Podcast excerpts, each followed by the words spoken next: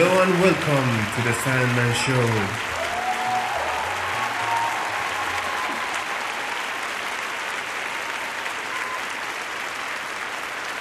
بریم سراغ قسمت سوم سندمن شو.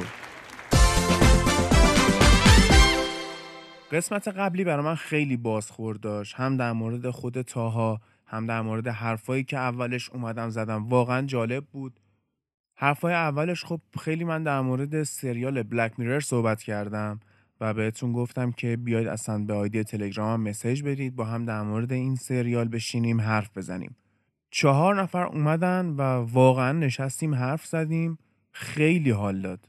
یعنی دونستن نظرات آدم های مختلف در مورد پدیده ای که الان داری تجربهش می‌کنی واقعا یه حسیه که همیشه این خوششانسی به آدم دست نمیده که بیاد سراغش.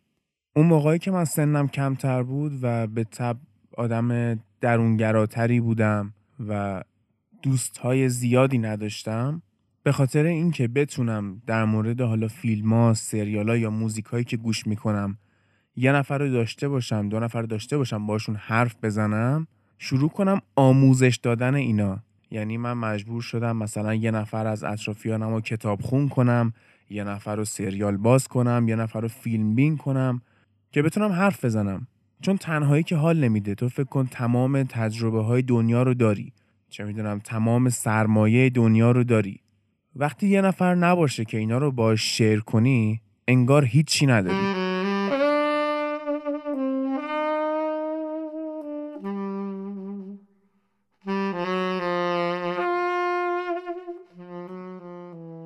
اینکه یه آدم آموزش بدی بیاد به خواست تو فیلم بین بشه سریال بین بشه کتاب خون بشه خوبی های خودش رو داره بدی های خودش هم داره. ولی مهمترین بدیش اینه که تو یه آدم مخالف خودت درست نمی کنی. آدمی تولید میشه که با تو موافقت می‌کنه. برای همین بحثی در نمی‌گیره خیلی. قشنگی حرف زدن به چالش داشتنه به مخالف بودنه به اینه که دو طرف سعی کنن نظرشون رو به همدیگه اثبات کنن یه تلاشی بکنن. وگرنه وقتی بیای بگی مثلا فلان فیلم چه قشنگ بود اونم بگه آره خب این وسط بحثی در نمی‌گیره. برای همین بود که بازخوردای اپیزود قبلی خیلی به من چسبید. آدمهایی که شاید باشون تا حالا حرف نزدم یهو میان با من حرف می‌زنن و نظرشون رو در مورد حرفای من میگن. الزاما هم موافق من نیستن و میشینیم با هم بحث می‌کنیم. مثلا بعضیا اومدن گفتن که اپیزود مورد علاقهشون توی سریال بلک میرر کدومه. بعضی اومدن گفتن اصلا سریال بدیه. بعضی اومدن گفتن زیادی سیاهه. ما نمی‌تونیم تحمل کنیم. ولی خب کلا خیلی جالب بود برام.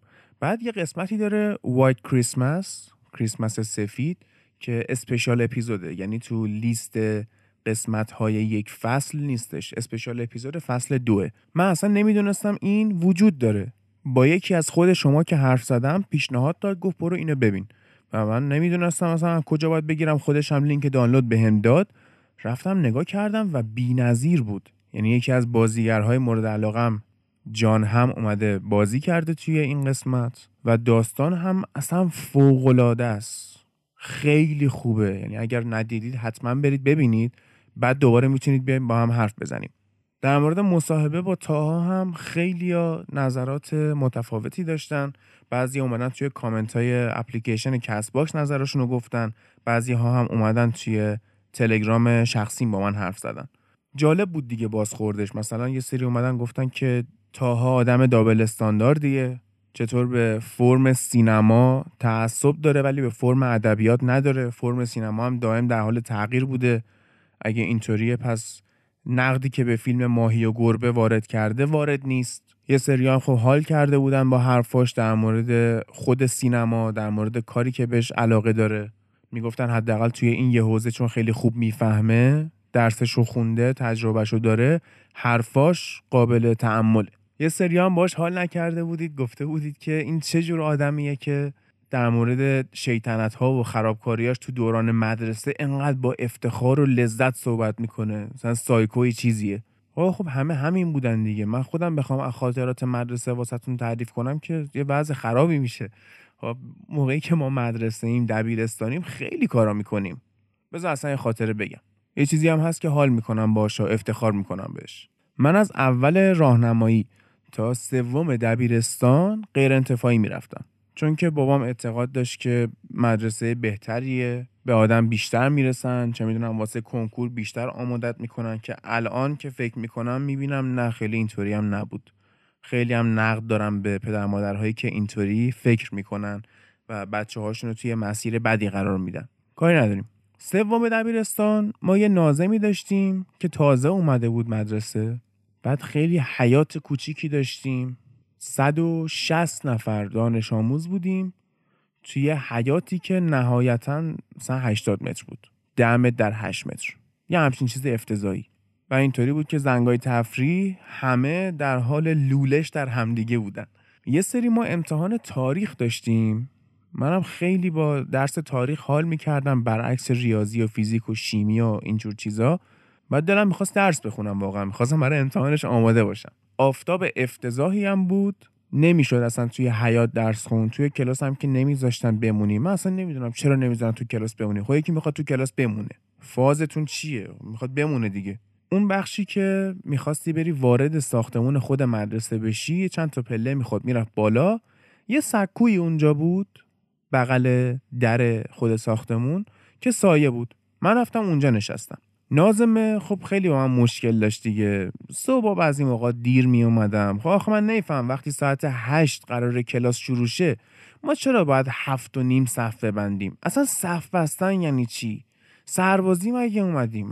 چرا باید صف ببندی؟ چرا؟ به چی می‌خوای برسی با صف بستن؟ مثلا پنج دقیقه صبح اومدی اونجا برای ما سخنرانی کردی. کی بهت گوش می‌کنه آخه؟ کیو داری گول می‌زنی؟ برای کی مهمه حرفای تو؟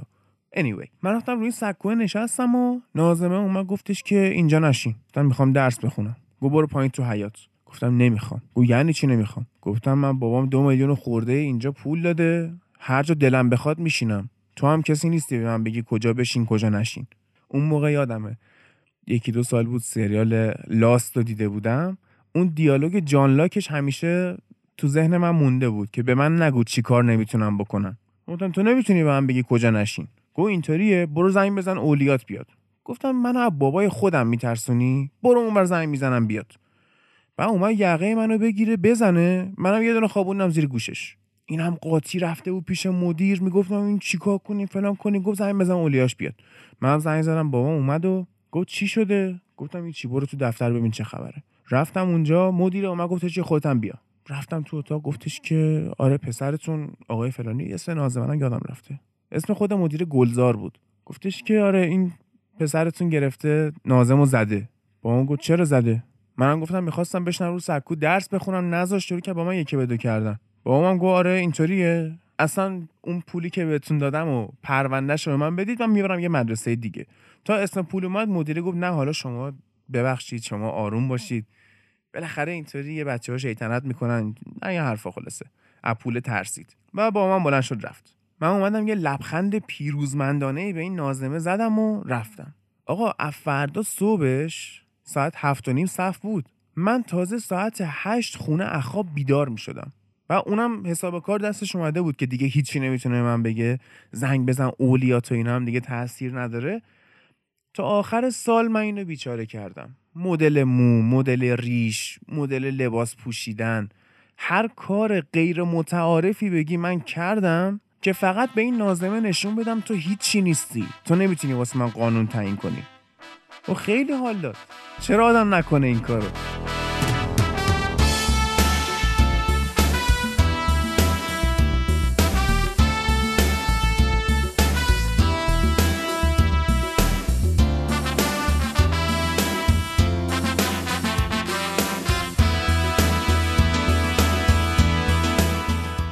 حالا خاطری که از مدرسه زیاد دارم تعریف کنم به مرور میگم همشو شما هم اگه داشتید خاطره بیاد بهم بگید با هم بخندیم. اما بریم سراغ مهمون این قسمتمون. مهمون کیه؟ رضا. رضا آقایی یکی از دوستای خوب من. تازه با هم آشنا شدیم ولی ارتباطمون واقعا تنگاتنگه. شناسنامه بخوایم حساب کنیم. رضا تقریبا همسن خودمه.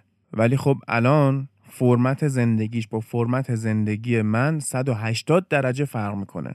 رضا ازدواج کرده بچهش یه ماه خورده یه دنیا اومده و خونواده تشکیل داده. چیزی که من خیلی همیشه دوستش داشتم ولی به دلایل متعددی هنوز بهش نرسیدم. با رضا در مورد خیلی چیزا حرف زدیم. در مورد آشنا شدن با خانومش در مورد تشکیل زندگی ازدواج بچه دار شدن در مورد اخلاق شخصیش مثلا این عشق بی حد و حصرش به فوتبال خرافاتی بودنش وابستگی داشتنش.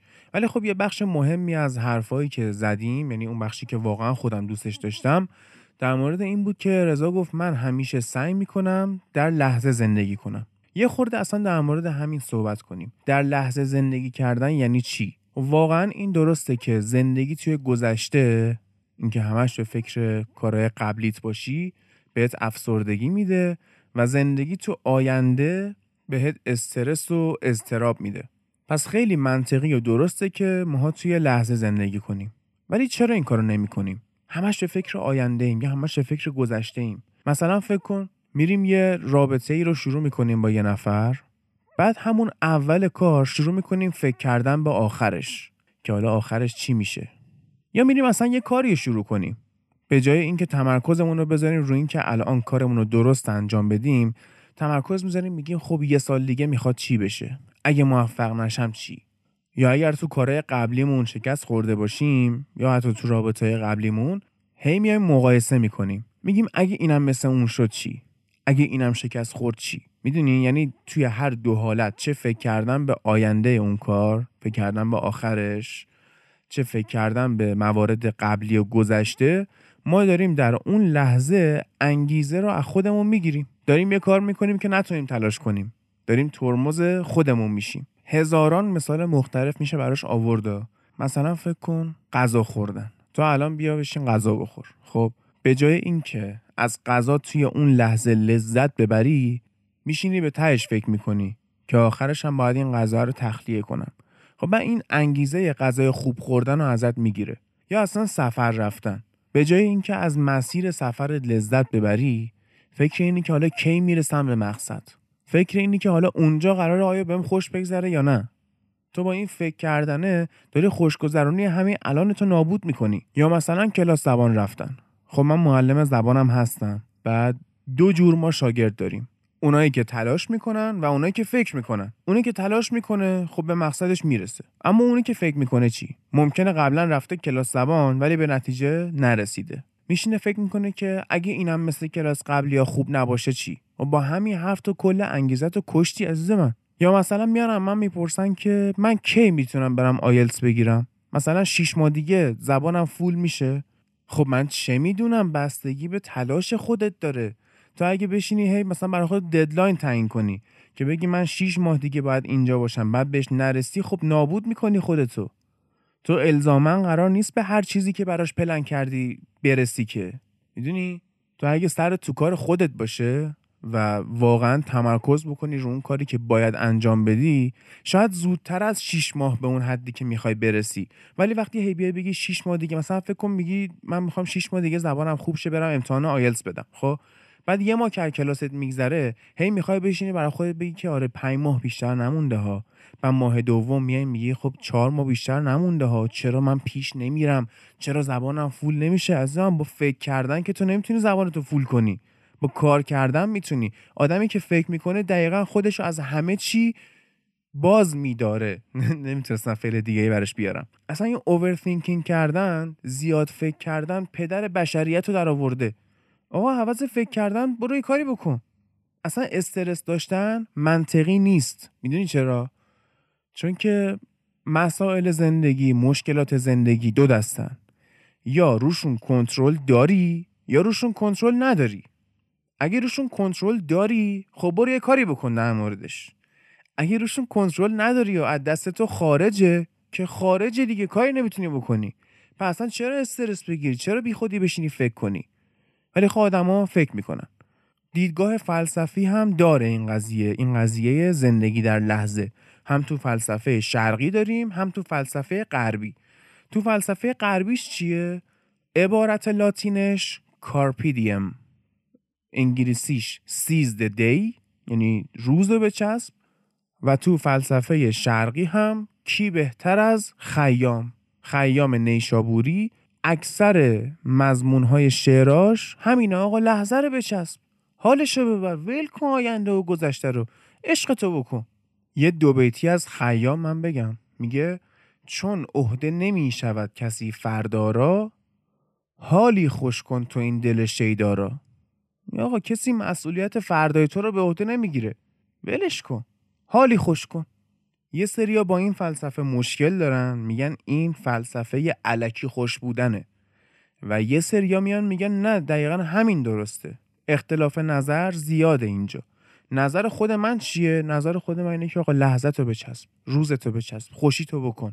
مگه چقدر زنده ای که بخوای استرس بکشی یا بخوای افسرده باشی؟ بخوای به خاطر ترس از شکست توی مسابقه ها شرکت نکنی. ببین آدم وقتی میمیره اون لحظه قبل مرگش موقعی که می‌دونی داری میمیری فقط یک چیز تو ذهنت میاد. اون چیه؟ پشیمونی. پشیمونه کاری که کردی؟ نه. کاری که کردی کردی دیگه تموم شده رفته. آدم همیشه از نکرده هاش پشیمونه. از تجربه هایی که به دست نیاورده کارهایی که نکرده دوستایی که نداشته سفرهایی که نرفته. می‌دونی؟ اون آخر عمرت به فکر نکرده هاتی. پس برو حال کن. برو زندگی تو بکن.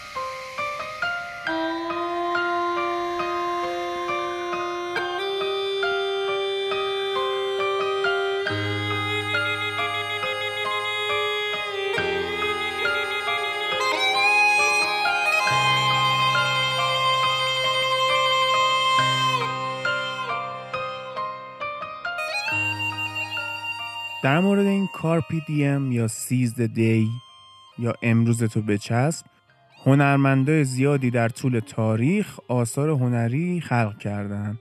حالا می‌تونه کتاب باشه می‌تونه چه می‌دونم شعر باشه تابلوی نقاشی باشه فیلم باشه یا موسیقی. الان می‌خوایم بریم سراغ موسیقی. یه گروهی هست من تازه اینا رو پیدا کردم. بی نظیرن یعنی فوق العاده ژانرشون progressive rock ه و خیلی آهنگاشون شبیه به آهنگای پینک فلویده. اسم گروهشون چیه؟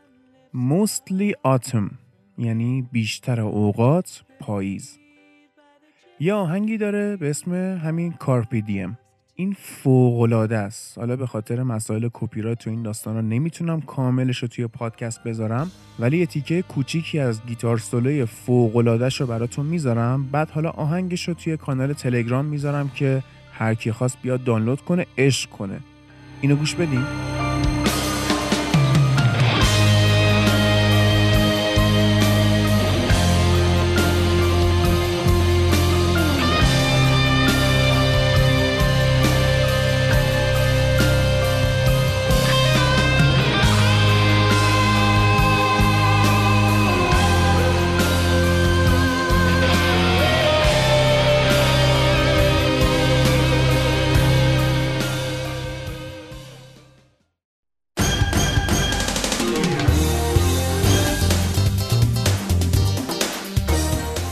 تمام شمایی که دارید سندمنشو رو گوش می‌کنید یه داستانهایی برای تعریف کردن دارید یه تجربه هایی برای انتقال دارید.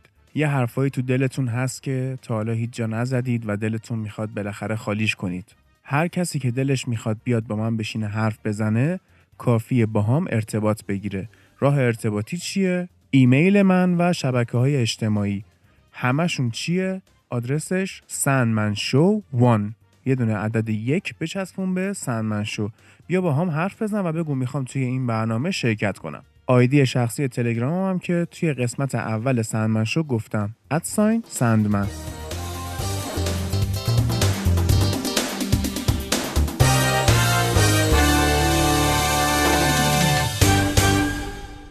خلاصه ترس برات هیچی نمیاره. آقا من میترسم. من از موتور مثلا میترسم. چرا؟ به خاطر اینکه دو دفعه ای که من ترک یه نفر نشستم رو موتور خوردم زمین. یه تجربه بدی هم دیدم که عموم ترک موتور بود. بعد یه ماشین از بغل زد بهشون. بعد تو پای عموم هنوز پلاتینه. آدم میترسه دیگه. خطرناکه. یه بارم تصادف کردم یه موتوری زد بهم. به خودم نه البته به ماشینم زد. ولی خب به هر حال آدم چشش میترسه. ولی اون روزی که می‌خواستیم بریم با رضا استودیوی سنمنشو و بشینیم با هم مصاحبه کنیم من کافه نشسته بودم منتظر رضا بودم. رضا با موتور اومد دنبالم. و من نگاه کردم گفتم رضا با موتور اومدی؟ چرا ماشین نیاوردی؟ گفت دیگه طرح ترافیک و شلوغه و اینا با موتور اومدم. بشین بریم. من خیلی ترسیده بودم. گفتم الان دوباره می‌خورم زمین. ولی بهش غلبه کردم. گفتم با ولش کن هرچی شد شد دیگه. سوار موتور شدیم. این دفعه هم برخلاف اون تجربه های سالهای قبلی خب خیلی سال بود سوار موتور نشده بودم. اومدم ترس رو کنار گذاشتم و سعی کردم از مسیر لذت ببرم. از اینکه میشه بین ماشینا لایه کشید لذت ببرم. از اینکه می‌تونی یه کوچم خلاف بری لذت ببرم. لذت هم بردم هیچی مونم نشد. سالم هم رسیدیم و الان بریم مصاحبه من و رضا بعد از پیاده شدن از موتور رو بشنویم.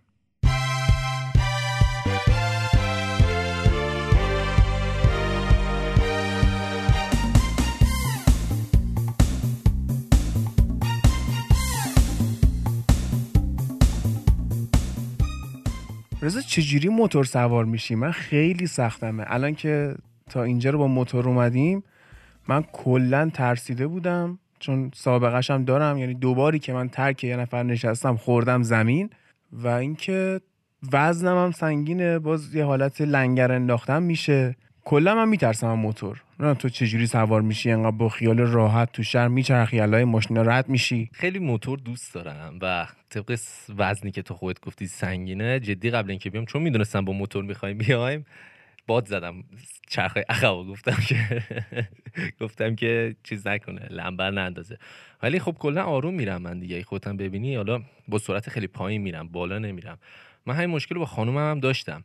یعنی خانم من اصلا موتور سوار نمی‌شد. خیلی به زور یعنی بهش گفتم که یه حالا یه بار سوار شو. اول مثلا تا از خونه خودمون تا خونه تا خونه مادرشینا رفتیم. بعد اون دیگه یه ذره مثلا رفتیم جلوتر رفتیم تا مثلا پارک شهر. بعد از پارک شهر رفتیم پارک لاله. یه سری هم دیگه می‌خواستیم بریم پارک لاله. یعنی باش هماهنگ که گفتم که شب مثلا بریم پارک لاله. اوایل ازدواجمون بود. رفتیم پارک لاله خیلی حال داد. مثلا آروم رفتم هوام خیلی خوب بود. بعد دیگه قفلی زدفتش که بریم تا تجریش هم بریم یعنی ما تا دربند تا پای مجسمه رفتیم با موتور. و خیلی هم خوش گذشت ولی خب کمر درد گرفتیم جفتمونم. بعد اصلا پای آدم باز میشه. یعنی الان من خیلی طول می‌کشه فکر کنم که بتونم به حالت عادی برگردم. بعد چون قدمونم تقریبا هم اندازه از قدم مانند باز تو حالا چسبیده بودی. من که پشت سر تو بودم پام قشنگ حالت هشت خیلی بازی بود. بعد هی میترسیدم دیگه. هی می‌گفتم الان یه ماشینی از بغل می‌زنه چون سابقهش هم دارم. یه بار خودم ندارم و دیدم. یه بار عموم ترک نفر نشسته بود. بعد یه ماشین زد به بغل پاش. این هنوزم که هنوزه چند سال گذشته تو پاش پلاتینه. استخون نداره اونجا. کلا خورد شد. نه من خودش خیلی آروم سعی می‌کنم برم و دیده باشیم امروز یعنی تجربه کردی از لای ماشینا زیاد نمیرم و یه جایی که می‌دیدم دیگه راه نداره سعی می‌کردم نرم. چون من تقریبا از 18 سالگی 17 سالگی موتور سوار میشم. یعنی عاشق موتور بودم. بهتم گفتم من مثلا یه بار تا کرج با موتور رفتم. تا سر گوهردشت. تا اونجا رفتم یعنی قرار بود یه کاری انجام بدم و دیگه انقدر خسته شدم و کمر درد گرفتم. شب رفتم یه جا پیش یکی از رفیقام موندم. دیگه برنگشتم گذاشتم قشنگ صبح کمرم آروم بشه. ولی خب رو تختش خوابید روی تخت از این سنتی ها بود خوابیدم. دیگه صبحم خیلی سخت بلند شدم. بیشتر از خانومت بگو. تو چند سال ازدواج کردی؟ زندگیتون چطوریه اصلا خودت چند سالته؟ یه خورده بیشتر از خودت بگو. ما تقریبا همسنیم دیگه. من متولد شهریور 71 م تقریبا 22 سالم بود 23 سالم بود. من خانممو تقریبا 15 سالی که می‌شناسم. و این دوست خواهرم بود در واقع. بعد یه بار اومده بود خونمون. من دیدم پسندیدم. و به خواهرم گفتم که مثلا این چجوری ذره خیلی نامحسوس آمارشو در آوردم که این چجوری اونم خیلی سنش کمتر بود. من 22 سالم بود. اون تقریبا 17 سالش بود. و حالا من مثل تتلو نیستم پیجم بلاک نشه. ولی خب 17 سالش بود.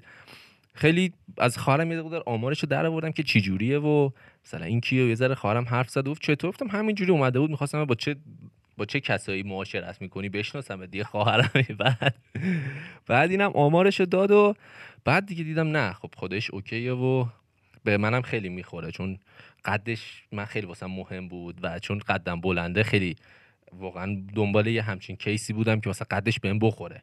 و خب قدش اولین چیزی که من مورد توجه هم قرار گرفت قدش بود. بعد که دیگه دیدم اوکیه و تقریبا همه چیش به من می‌خوره به خواهرم گفتم که مثلا من همچین بدم نیومده و واقعا هم از اولش اصلا قصد دوستی و اینا نداشتم. می‌دونستم که چون من خیلی آدم آروم و ملویی هم دیگه.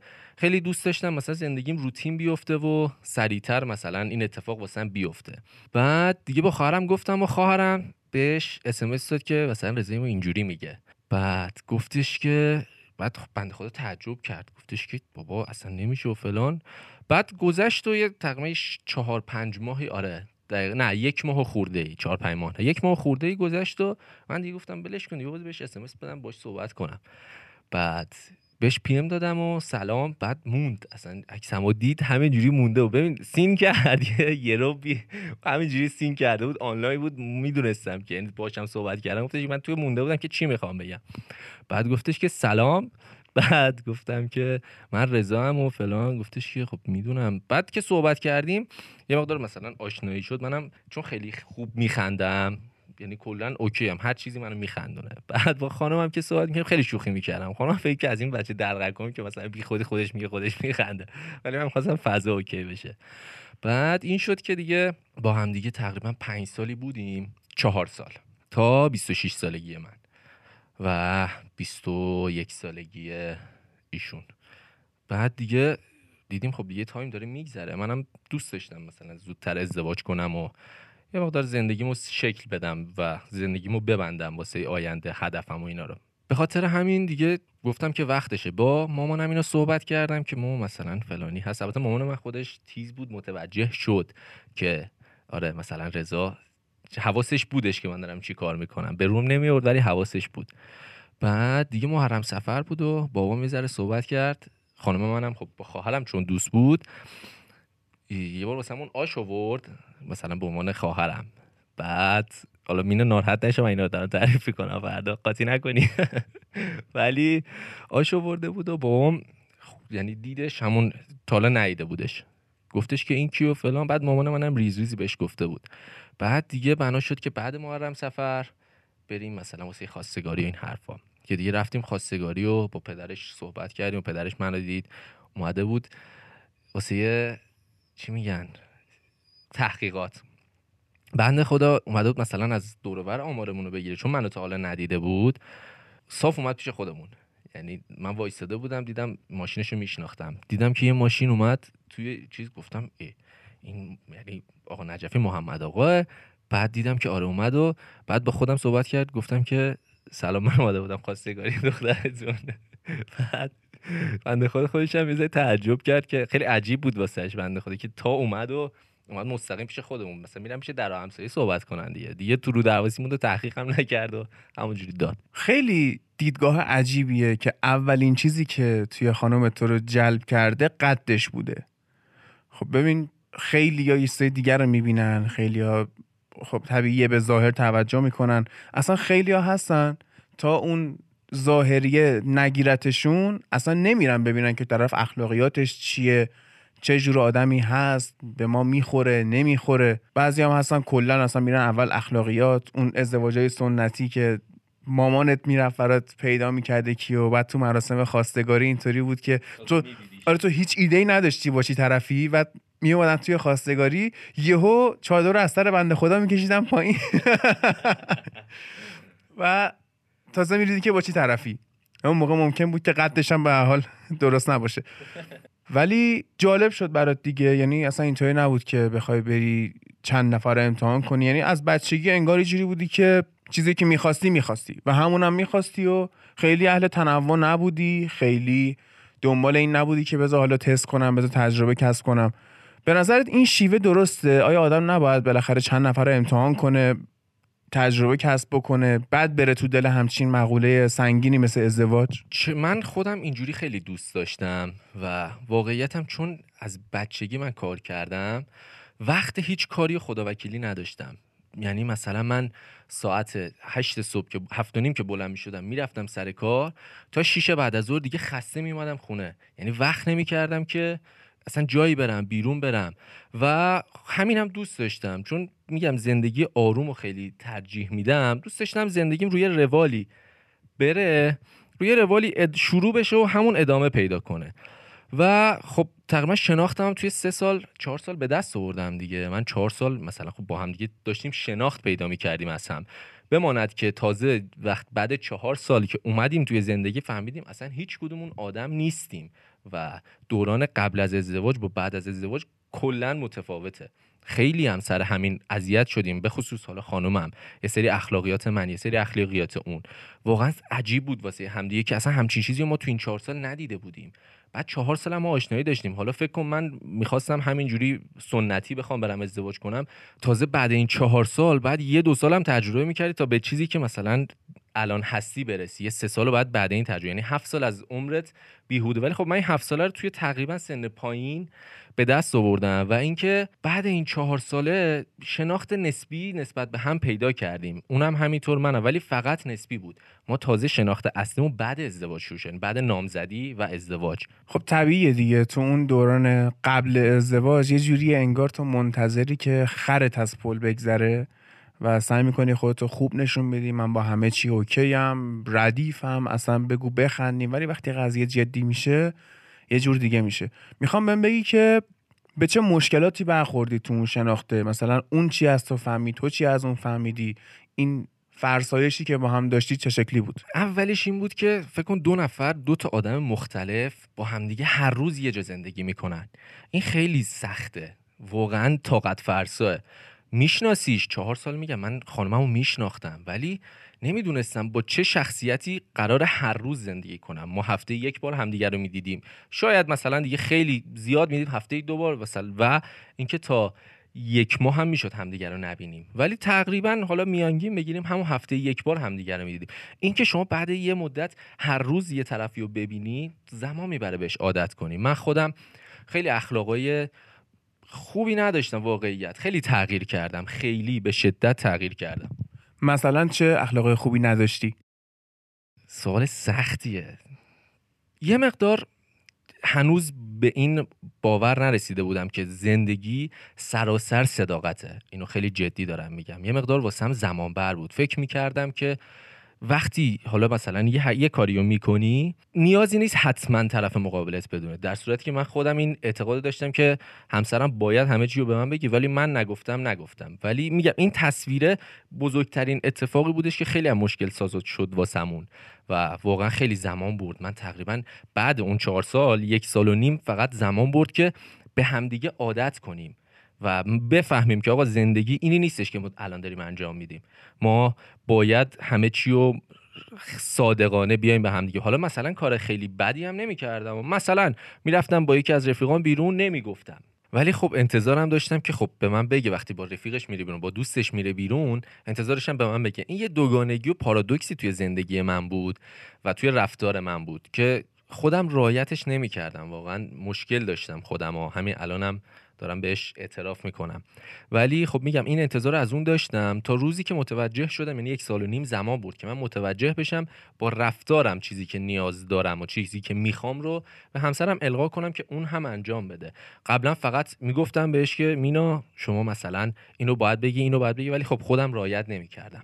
رضا حساب بانکی مخفی داری؟ یعنی می‌دونی خیلی از مردا مخصوصا مردای سنتی ایرانی یا اصلا کلا مردای شرقی حتی. تو غربی هم هستا ولی یه خورده حالا من حداقل حس می‌کنم که توی اون فرهنگ اون صداقته و شفافیت بیشتره. حتی خیلی جاهای مختلفشون سیاست مداراشون می‌دونی؟ انگار که اینا از بچگی با یه شفافیتی بزرگ شدن. ولی مثلا بابای خودم. می‌دونم که این حساب مخفی داره و ما هم نمی‌دونیم ولی می‌دونیم داره و نمی‌دونیم هم توش چقدره. یا اصلا بچگی وقتی که من با هم میپرسیدم که تو میری سر کار چقدر حقوق می‌گیری؟ نمی‌گفت. میگم مرد که حقوقشو نمیگه. هیچ وقت نباید بگی. به مامان نمیگی؟ می‌گفت نه. زن برای چی باید بدونه که حقوق من چقدره؟ گفتم خب بدونه چی میشه؟ گفت بدونه نقشه می‌کشه براش. بعد ببین حالا هم حساب بانکی مخفی رو می‌خوام بگی داری یا نه همین که ببین توی زندگی یه سری چیزا هست که هیجانهای خاص خودشو داره و بزرگترین هیجان به نظر من داشتن alternate lifestyle ه یعنی می‌دونی؟ مثل خیلی فیلم ها رو ما می‌بینیم دیگه. طرف یه همسر وفادار زحمتکشه بعد خیلی پدر مهربونیه خیلی آدم باحالیه ولی یه alternate life ی هم داره که مثلا مواد مخدر تولید می‌کنه. می‌دونی؟ یا اصلا هر چیا اصلا میره با رفیقاش چه می‌دونم شرط بندی می‌کنه. یه کارایی می‌کنه که اون personal space خودشه. بعد تو چیکار کردی؟ تو برای اینکه حالا میگی یک سال زمان برده که با خانومت به اون شفافیت برسی الان صد درصد شفافیت داری یا اینکه یه کارایی می‌کنی اون وسط؟ ببین الان حساب مخفیه که خب بگم که خب دیگه مخفی نمیشه و هم گوش می‌کنه اینو طبیعتا. ولی خب آره دارم و جدی حالا جدا از شوخی خودش هم می‌دونه دارم. و اگه نداشته باشی یه مقدار توی هزینه هات سردرگم میشی. من اعتقادم اینه. سردرگم میشی. بالاخره خب می‌دونی اگه مثلا انقدر داشته باشی بنابر اون زندگیت رو میبندی. و این خب حساب مخفیه رو طبیعتا دارم. و اون صداقت صد درصدی رو آره واقعا الان بهش رسیدم جدی. چون خودم می‌خوام که همچین صداقتی رو ببینم و می‌فهمم که خب باید خودم داشته باشم و من اگه هر جایی دیگه بخوام مثلا برم حالا اگه همون لحظه هم نگم شبش میام واسش تعریف می‌کنم که مثلا امروز اینجا رفتم امروز اونجا رفتم. خیلی من سعی کردم با خانومم رفیق بشم. و واقعا مثل مثلا یه رفیق با هم دیگه شوخی می‌کنیم با هم دیگه میخندیم با هم دیگه سر و کله می‌زنیم دعوا می‌کنیم. دقیقا این رف... واقعا دوستیم با هم بیشتر از همسر. چقدر تو حساب مخفیت داری؟ قبلش قبل این یک ماه پیش یه مقدار زیاد بود و تو این یک ماه یه مقدار رفت. حالا بهش می‌رسیم قدم به قدم ولی تو این یک ماه یه مقدار هزینه هم زیاد شد به شدت زیاد شد. ولی خب الان دیگه چیزی ندارم مینا جان. بعد این وسط خب بالاخره خانومت دوست خواهرت بود. خواهر شوهر بازی در نمیاره یعنی اذیت نمی‌کنه. اون وسط اون چند سال قبل از اینکه با هم ازدواج بکنید موش نمیدون یه کارایی نمی‌کرد. من سه تا خواهر دارم و خدا رو شکر می‌کنم که به این مشکل بر نخوردم. و یه موضوعی هم که خودم رو ازش سر باز زدم دخالت کردن توی رابطه این دو نفری که با هم دوست بودن.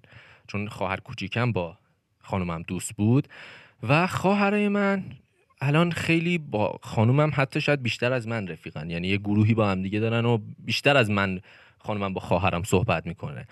و خب طبیعتا مشکل که می‌خورن. حالا خیلی من داخل نشدم که بگم چی جوریه و خانومم هم زیاد به من انتقال نمیده مشکلاتشون رو. و خواهرم هم همینطور. و اگر هم به نحوی انتقال پیدا بکنه من سعی می‌کنم دخالت نکنم. چون اینا با هم دوستن واقعیت. با هم دیگه دوستن سر و کله میزن دعواشون میشه. من سعی می‌کنم دخالت نکنم که خودشون مشکلشون رو حل کنن. شما بر نمیاد است یعنی کاری نمی‌تونی بکنی. چی بخوای بگی مثلا؟ به خانمت نمی‌تونی بگی که مثلا این رفتارت بده. خودشون می‌دونن دیگه. یه خواهرت هم همینطور. من سعی کردم زیاد خودم رو دخالت ندم. طبیعتا با هم دیگه دعوا کردن قهر کردن. می‌دونم قهر کردن دعوا کردن. ولی خب دخالت نمی‌دادم خودم رو. میذاشتم خودشون با خودشون حل کنن و می‌دونستم که حل می‌کنن. گفتی از بچگی کار می‌کردی. از چند سالگی کار می‌کردی چی کار می‌کردی الان چی کار می‌کنی؟ و باز حالا به قضیه ازدواجت می‌رسیم چون برام مهمه. ما یه دوران خیلی بدی توی زندگیمون داشتیم و واقعا دوران عذاب آوری بود واسمون. به خاطر این مجبور بودیم کار کنیم دیگه. یعنی من خودم به شخص مجبور بودم کار کنم. من توی تابستونا که هر سال می‌رفتم کار می‌کردم برای حقوقش. واسه حقوقش می‌رفتم کار می‌کردم که بگیرم و یه مقدار خودم مثلا چیزایی که لازم دارم و برفرض کفش فوتبال لباس فوتبال هر چیزی خودم واسه خودم بتونم بخرم. و سعی کنم به بابام کمتر بگم. حالا در صورتی که اگه بهش می‌گفتم حتما واسم ردیف می‌کرد واقعیت. ولی خب سعی می‌کردم این کارو بکنم. من تقریبا از 15 سالگی شروع کردم به کار کردن. یعنی توی هنرستان که بودیم یه چیز داشتیم کارآموزی داشتیم. این کارآموزی رو من رفتم توی پیش پسر توی خیابون طالقانی مرکز کامپیوتر ایران. رفتم اونجا و خیلی خوش گذشت. دوران کارآموزیم از تمام بچه های رفیقام بیشتر به من خوش گذشت. چون پیش فامیل بودی اذیتت نمی‌کرد سر به سرت نمیذاشت. چون رفیقام خیلی اذیت می‌کردم. به خاطر خیلی بهم خوش گذشت و ترجیح دادم که هر روز بعد از حتی مثلا هنرستان بعد از اون دوران کارآموزی هر روز برم باز اونجا. حقوق خیلی زیادی هم نمی‌گرفتم ها. ولی خب باز همون سرگرمیه و عادت کردن به کاره و کسب تجربه واسم خیلی جذاب بود. چیکار می‌کردی اونجا دقیقا؟ پادویی می‌کردم. جنس برو از انبار بیار برو از بالا جنس بگیر برو مرکز کامپیوتر رضا از اونجا مثلا یه مانیتور بردار بیار. دقیقا پادویی دیگه پادویی. بعد الان شغلت چیه؟ یه ذره قبلترش بریم. من خیلی دوست دارم راجع به این موضوع حرف بزنم. خیلی علاقه دارم به این موضوع و باعث افتخارمه. من خیلی کارا بوده توی زندگیم کردم. از همین پادویی توی مرکز کامپیوتر ایران بگیر تا با پیک با موتور مسافر می بردم. وسط راه مثلا می‌خواستم برم فوتبال مسیر مثلا میدم یه یارو وایستاده می بردمش تا مسیری که بخواد. با نیسان کار می‌کنم هنوز هم. و بار جابجا می‌کنم با لیفتراک کار می‌کنم. ولی خب شغل اصلی حالا الان یه مقدار اونا کم رنگتر شده. دیگه مثلا لیفتراکو خودم واسه خودمون بار خالی می‌کنم. ولی دیگه نمیرم جای دیگه. ولی خب هنوز با نیسان بارای خودمون رو می‌برم. و الان چوب فروشیم. خیلی توضیحش سخته ولی چوب میفروشیم دیگه. فروشنده چوب هستم.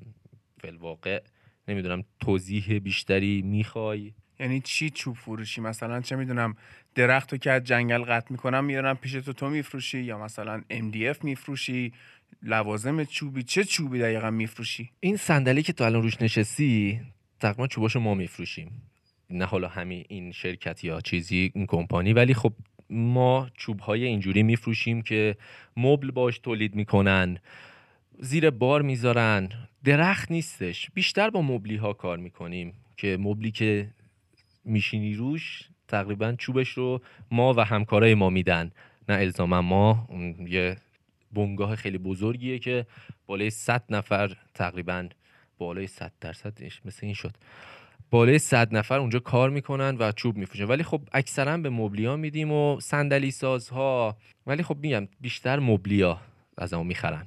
بعد تو با این وضعی که از 15 سالگیت کار می‌کردی و اینجوری هم میگی الان سرت شلوغه چجوری وقت می‌کنی یه همسر خوب باشی؟ به خاطر اینکه ببین تو وقتی میری با یه نفر دوست میشی و همونجوری که گفتی هفته یه بار میبینیش دو هفته یه بار یا اصلا هفته دو بار بعضی موقع یه ماه نمیبینیش این چی داره؟ این دوری و دوستی داره. یعنی اصلا شما کاری نمی کنید که بخواید از هم ناراحت بشید. اصلا اونقدر فرصت ندارید رو مخ هم دیگه برید. ولی الان نه. الان داری هر روز با یه آدم زندگی می‌کنی و اینجوری هم که کار می‌کنی اونقدری time به نظر من نداری. حالا شاید تو این دوران قرنطینه یه time خوبی داشتی. ولی بالاخره وقتی که مسئولیت زندگی میاد سراغت تو باید همون قدری که قبلا کار می‌کردی یه ذرم بذاری روش بیشتر کار کنی. که بالاخره تو پذیرفتی که یه آدم دیگه هم داره با تو زندگی می‌کنه که الزاماً هم قرار نیست خودشم بره سر کار. بعد چجوری تونستی یه همسر خوب بشی؟ یا اصلا به نظر خودت هستی یا نه؟ اینکه همسر خوبی هستم یا نه رو خودش من نمی‌تونم جواب بدم. به نظر خودم هستم و به نظر هر کسی که همسره یا فرزنده میگه من پسر خوبیم دختر خوبیم یا هر چیزی. اینو خانمم باید جواب بده. ولی آره راجع به اون که مثلا میگه یه هفته یه بار همدیگه رو می‌دیدید ما من خب خانمم رو واقعا دوست داشتم یه علاقه شدیدی نسبت بهش داشتم و دارم. به خاطر قدش دیگه. سوال حاشیه. نه اول به خاطر قدش بود و تغییر کرد. ما تو یه هفته یه باری که همدیگه رو می‌دیدیم دیگه مجال بهونه و دعوا و سرک کشیدن به عقب نداشتیم. ولی خب الان داریم دیگه. الان time ش جوری من یه اتفاق خوبی که توی سر کارم هست اینه که پنج شیش دیگه میام خونه. صبح زود میرم و از اون طرف پنج و شیش دیگه خونم. تا دیر وقت کار نمی‌کنم. پنج و شیش که میام خونه آره time هستش. خستگی هست ولی خب دیگه مجبوری از خودت بزنی دیگه از استراحتت بزنی. من سعی می‌کردم که این کارو نکنم یعنی این کارو بکنم در واقع که از خودم بزنم. من باشگاه می‌رفتم شیش صبح می‌رفتم که وقتی عصری میام خونه خسته نباشم و دیگه time واسه جای دیگه ای نذارم. آره time واسه جای دیگه آدم می‌ذاره یه وقتی نیاز داره.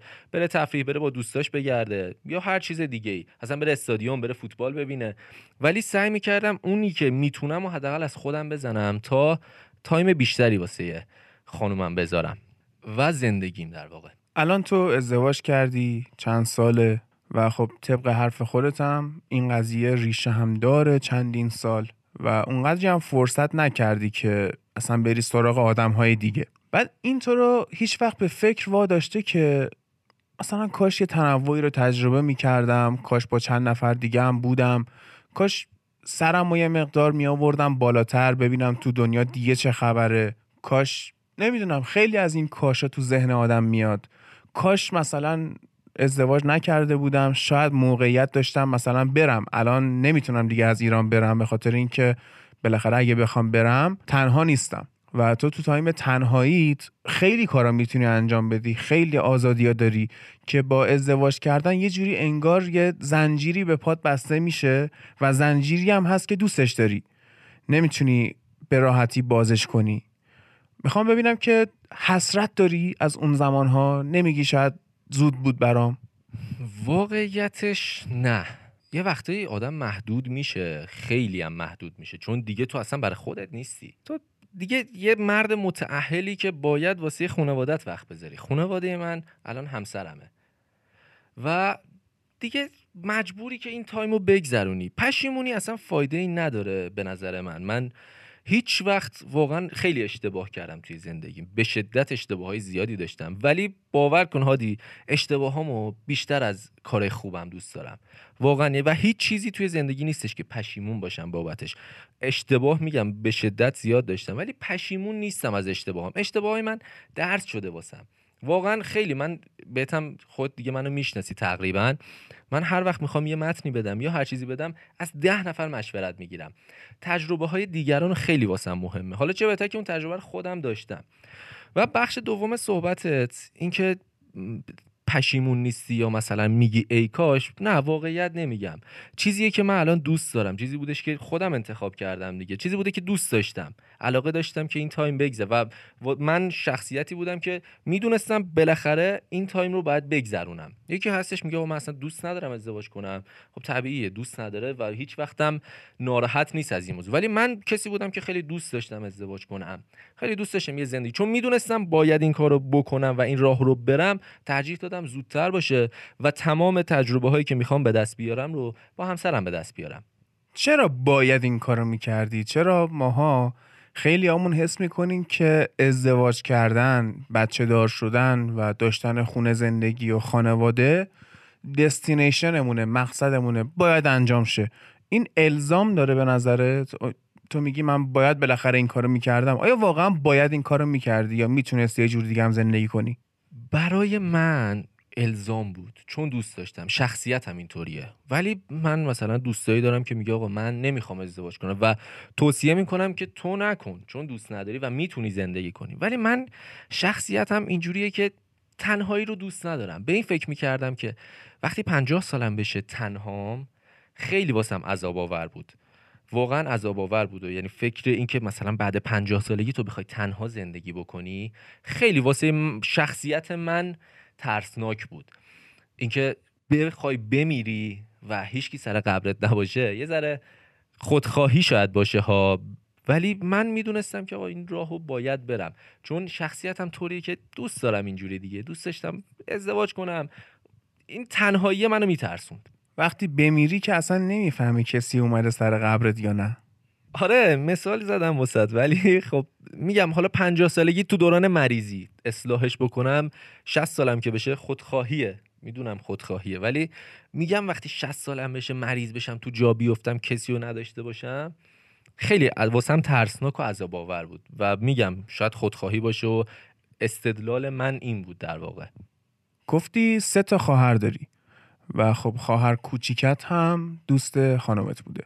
خودت بچه چندمی میشی و اینکه از این بگو که رفتار پدر و مادر چجوری بوده باهات و آیا ازدواجی که اونها کردن از سر عشق بوده یا از سر آشنایی فامیلی یا همین جوری بالاخره چه می‌دونم قدیما مامانا می‌رفتن تو هموم زنانه یکی رو پیدا می‌کردن میآوردن. ازدواج اونا خیلی تاثیر داره روی زندگی که تو می‌خوای بعدا تشکیل بدی. مثلا یکی هست پدر مادرش اونقدری به همدیگه عشق نمیورزن. چون اصلا ازدواجشون بر پایه این قضیه نبوده.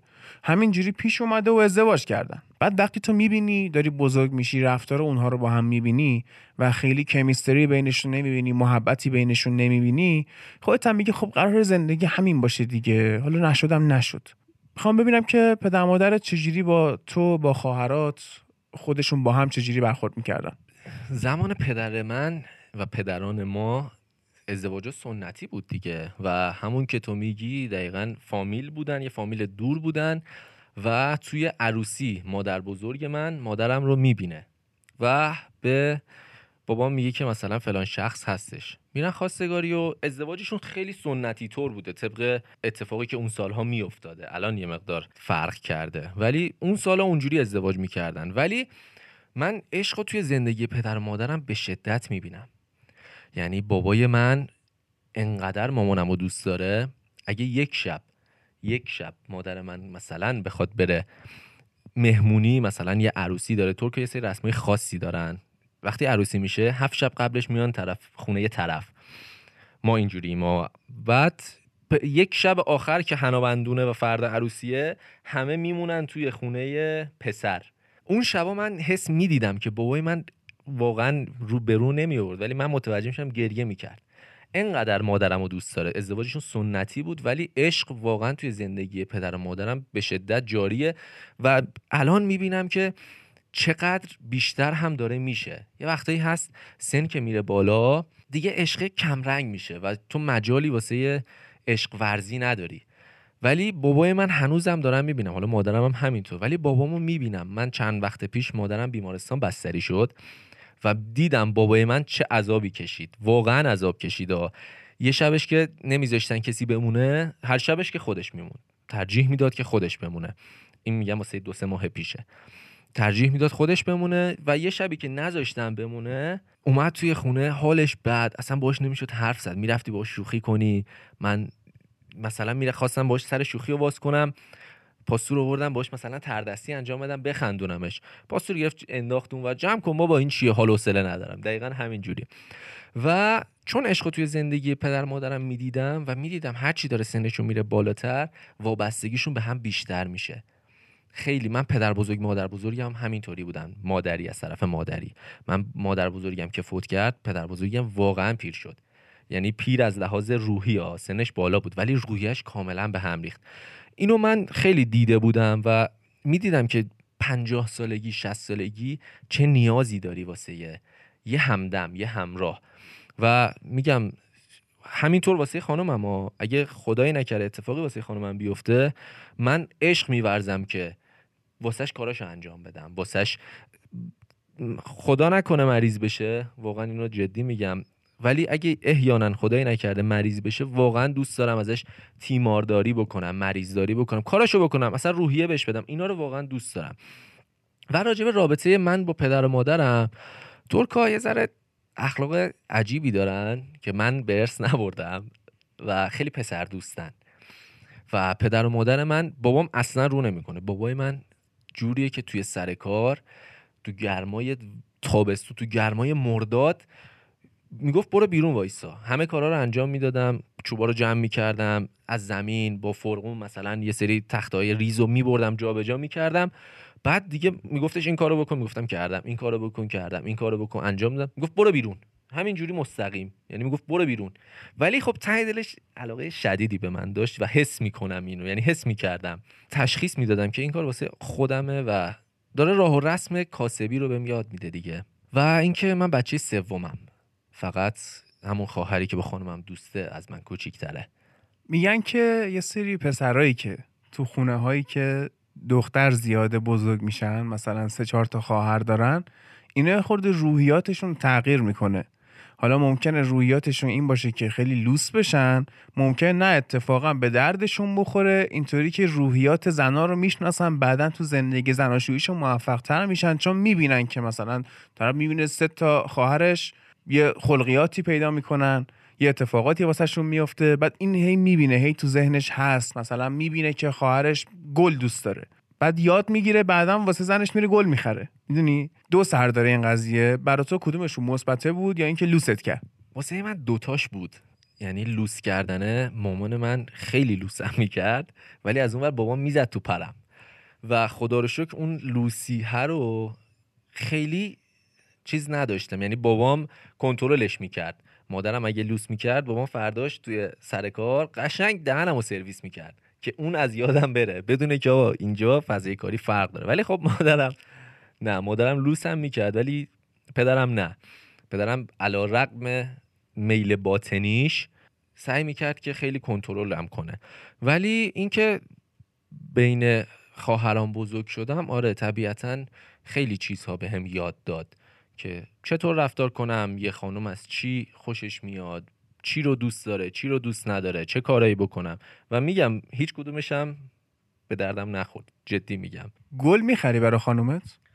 آره خدایش خانم منم خیلی گل دوست داره. بعد بلدی چه گلایی باید بخری؟ اسم گلا رو می‌شناسی؟ یه دونه روزو می‌شناسم. بعد یه دونه هم چی؟ گلایوله که اونو سر قبل می‌برن. من نمی‌خرم ولی آره گل روز بیشتر می‌خرم به خصوص این گلای روز چند رنگی که چیز خانمم خیلی علاقه داره. و گلای دیگر رو کلا کنسله.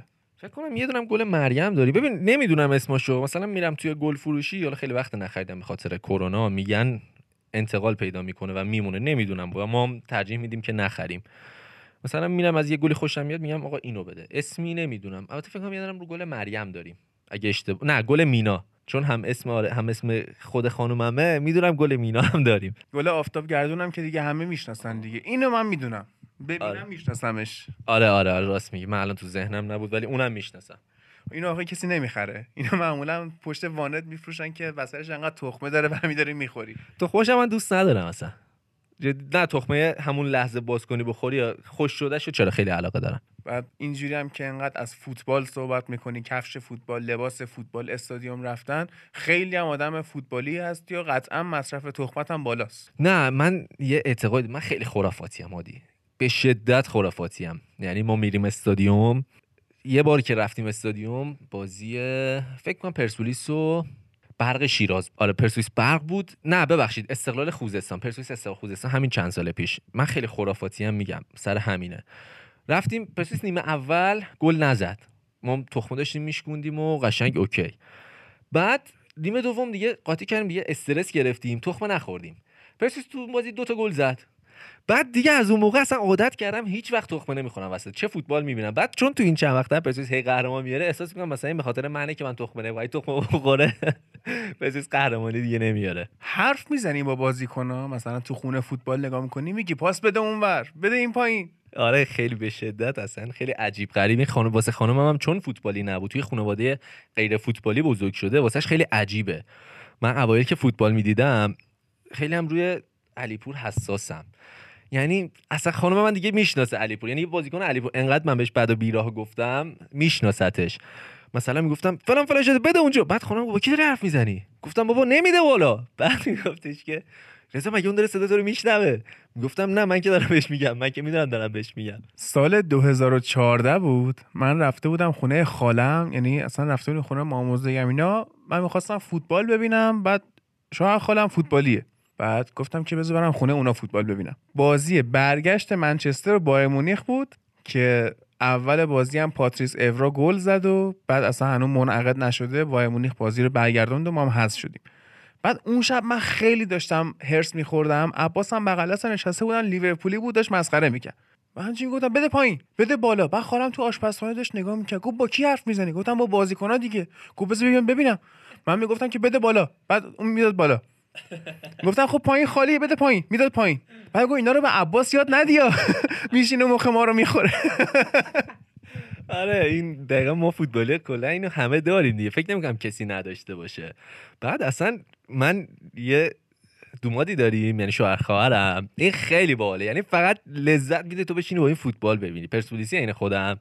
بعد مثلا میشینیم با هم فوتبال ببینی یا بازی پرسپولیس و چی بود این تیم ادوهیل قبلا لخبیا بود شد ادوهیل هم بازی که پرسپولیس 3 1 برد و رفت نیمه نهایی. ما خونه ما می‌دید بعد یه خرافات دیگه هم داریم. از وقتی من خونه خریدم یعنی خونه رفتم تو خونه خودم رهن کردم این مثلا میگی یکی دو بار اومده خونه ما پرسپولیس دربی رو برده. کارهای دیگه مثلا پرسپولیس برده. این خرافاتمون شده که آقا بیایید خونه ما بازی رو ببینیم. و جای, جای جامون تغییر نمی‌کنه. یعنی من اگه اینجا میخوابم مثلا 45 درجه نسبت به تلویزیون بازی بعدی باید اونجوری بخوابم. و اگه نخوابیم پرسپولیس گل نزنه میگیم بیا جامون عوض کنیم اینجوری. بعد این داشتیم بازی رو می‌دیدیم. دیگه خیلی واسم عجیب بود. علی پور توپو گرفت. بعد یو از پشت سرش این پشت من میشینه. گفت بتاز. بعد اصلا اصلا خیلی واسه من عجیب بود. بتاز چی؟ مگه اسبه؟ بعد چهار پنج نفر دیگه همون داشتیم با هم دیگه فوتبال رو میدیم همش اینجوری برگشت فوتبال رو ول کردن. چی میگی تو؟ کی کار داری بتاز.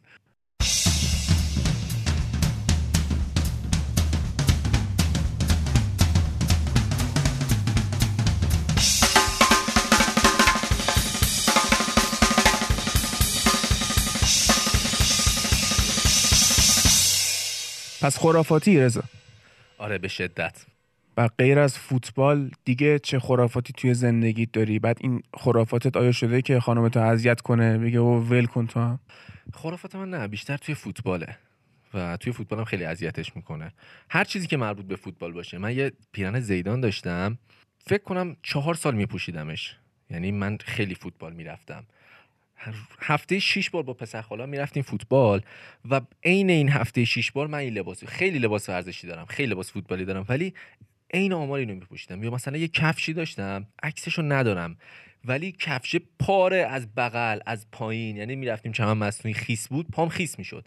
ولی نمی‌رفتم یه کتونه دیگه بخرم. می‌گفتم من با این خوب بازی می‌کنم. اینجوری. ولی یه مقدار کمتر شده خرافاتم. رضا به چی اعتیاد داری؟ چیه که تو زندگی تو رو معتاد کرده و نمی‌تونی هم ولش کنی؟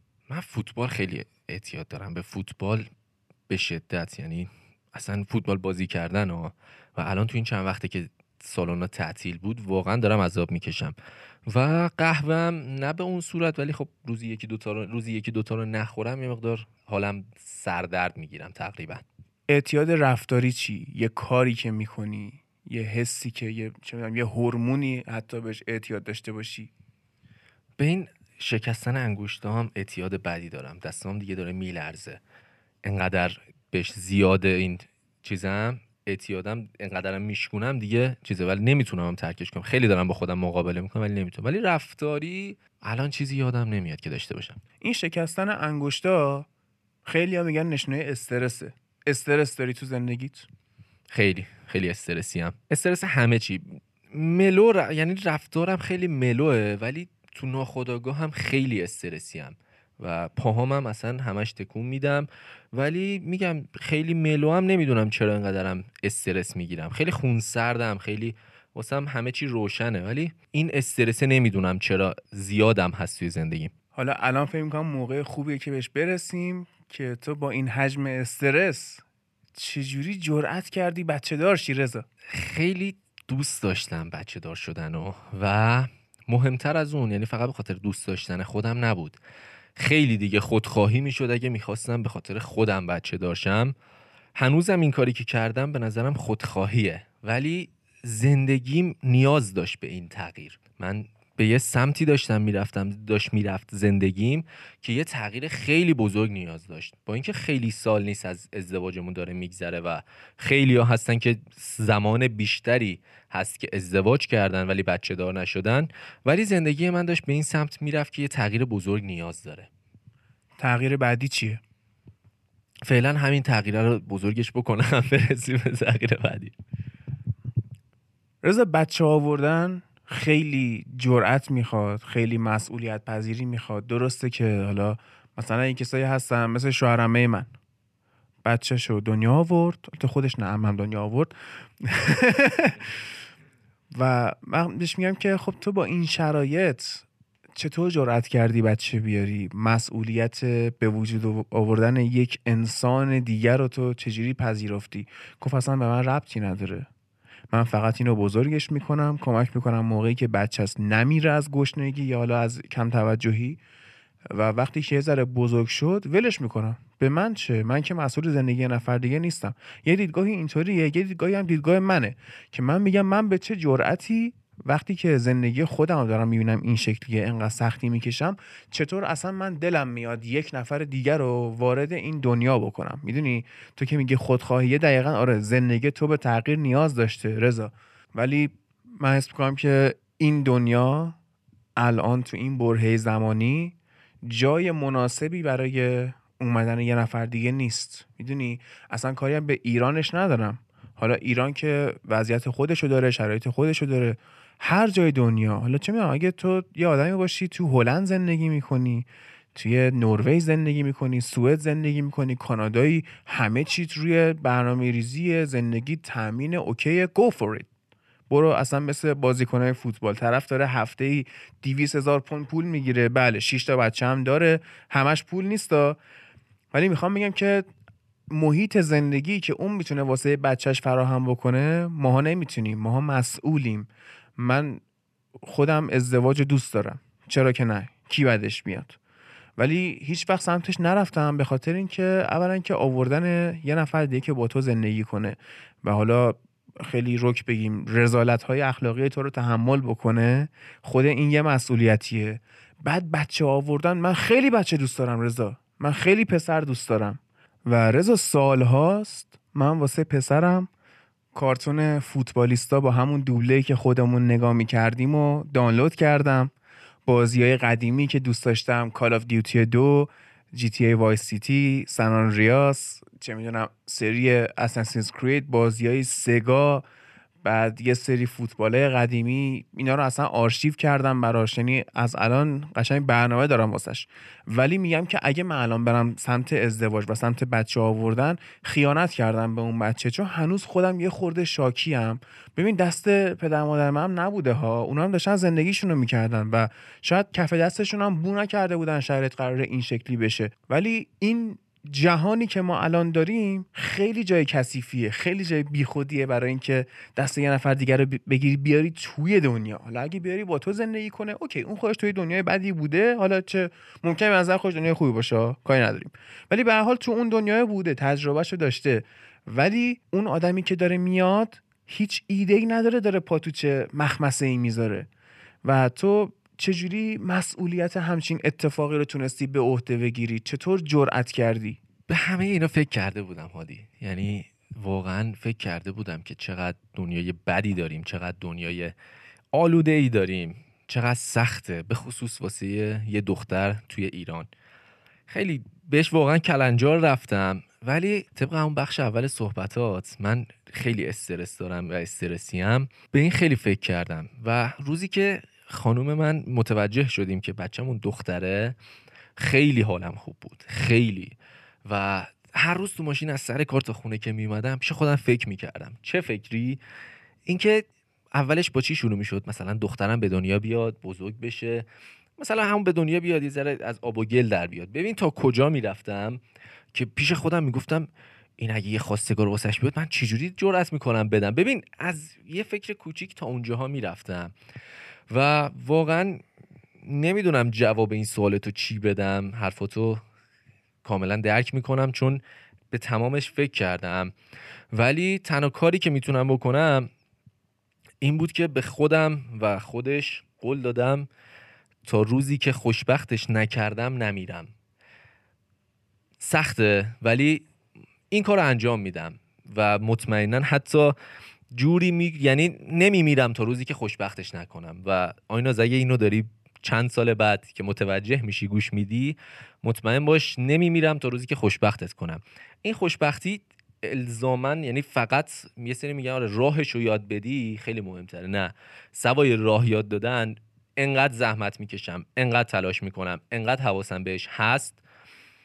سوای راه خوشبختی یاد دادن راه خوشبختی خوشبختش هم می‌کنم. یعنی پله های خوشبختی رو واسهش فراهم می‌کنم. قول میدم که اینجوری بشه. حالا خیلی هم تلاش می‌کنم دیگه واسش خوشبختیشو توی چی می‌بینی؟ هر چیزی که خودش بخواد. شاید خودش چیز اشتباهی بخواد. خب بهش صحبت می‌کنی. ببین میگم من همون اولش گفتم من اشتباهاتم رو خیلی دوست دارم. اونم سعی می‌کنم کنترل شده اشتباهاتش رو بهش یاد بدم نشون بدم. و اونجوری نیستش که من خوشبختی یه چیزی می‌بینم طبیعتا اون یه چیز دیگه می‌بینه. و اولین چیزی که بهش یاد میدم جدی اینو من خودم خیلی دارم کلنجار میرم اینکه وابستگی نداشته باشه.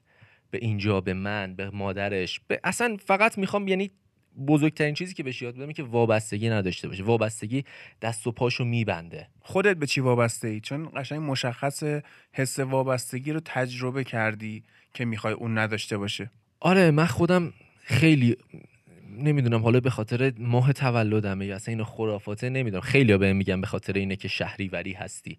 سر این موضوع خودم خیلی اذیت شدم. من به همه چی وابستگی دارم. حتی به این جایی که داریم بهش زندگی می‌کنیم. خیلی وابستگی شدیدی دارم به خونم به خانومم به مادرم به پدرم به خانوادم به همه. و طبیعتا یک ماهی که به دخترم. این واسه من خیلی سخت بود. من خیلی فوتبال بازی می‌کردم و جوری شد که با یه ایجنتی صحبت کردیم. این می‌خواست واسه ما کار رو ردیف کنه بریم یک سال کویت القادسیه.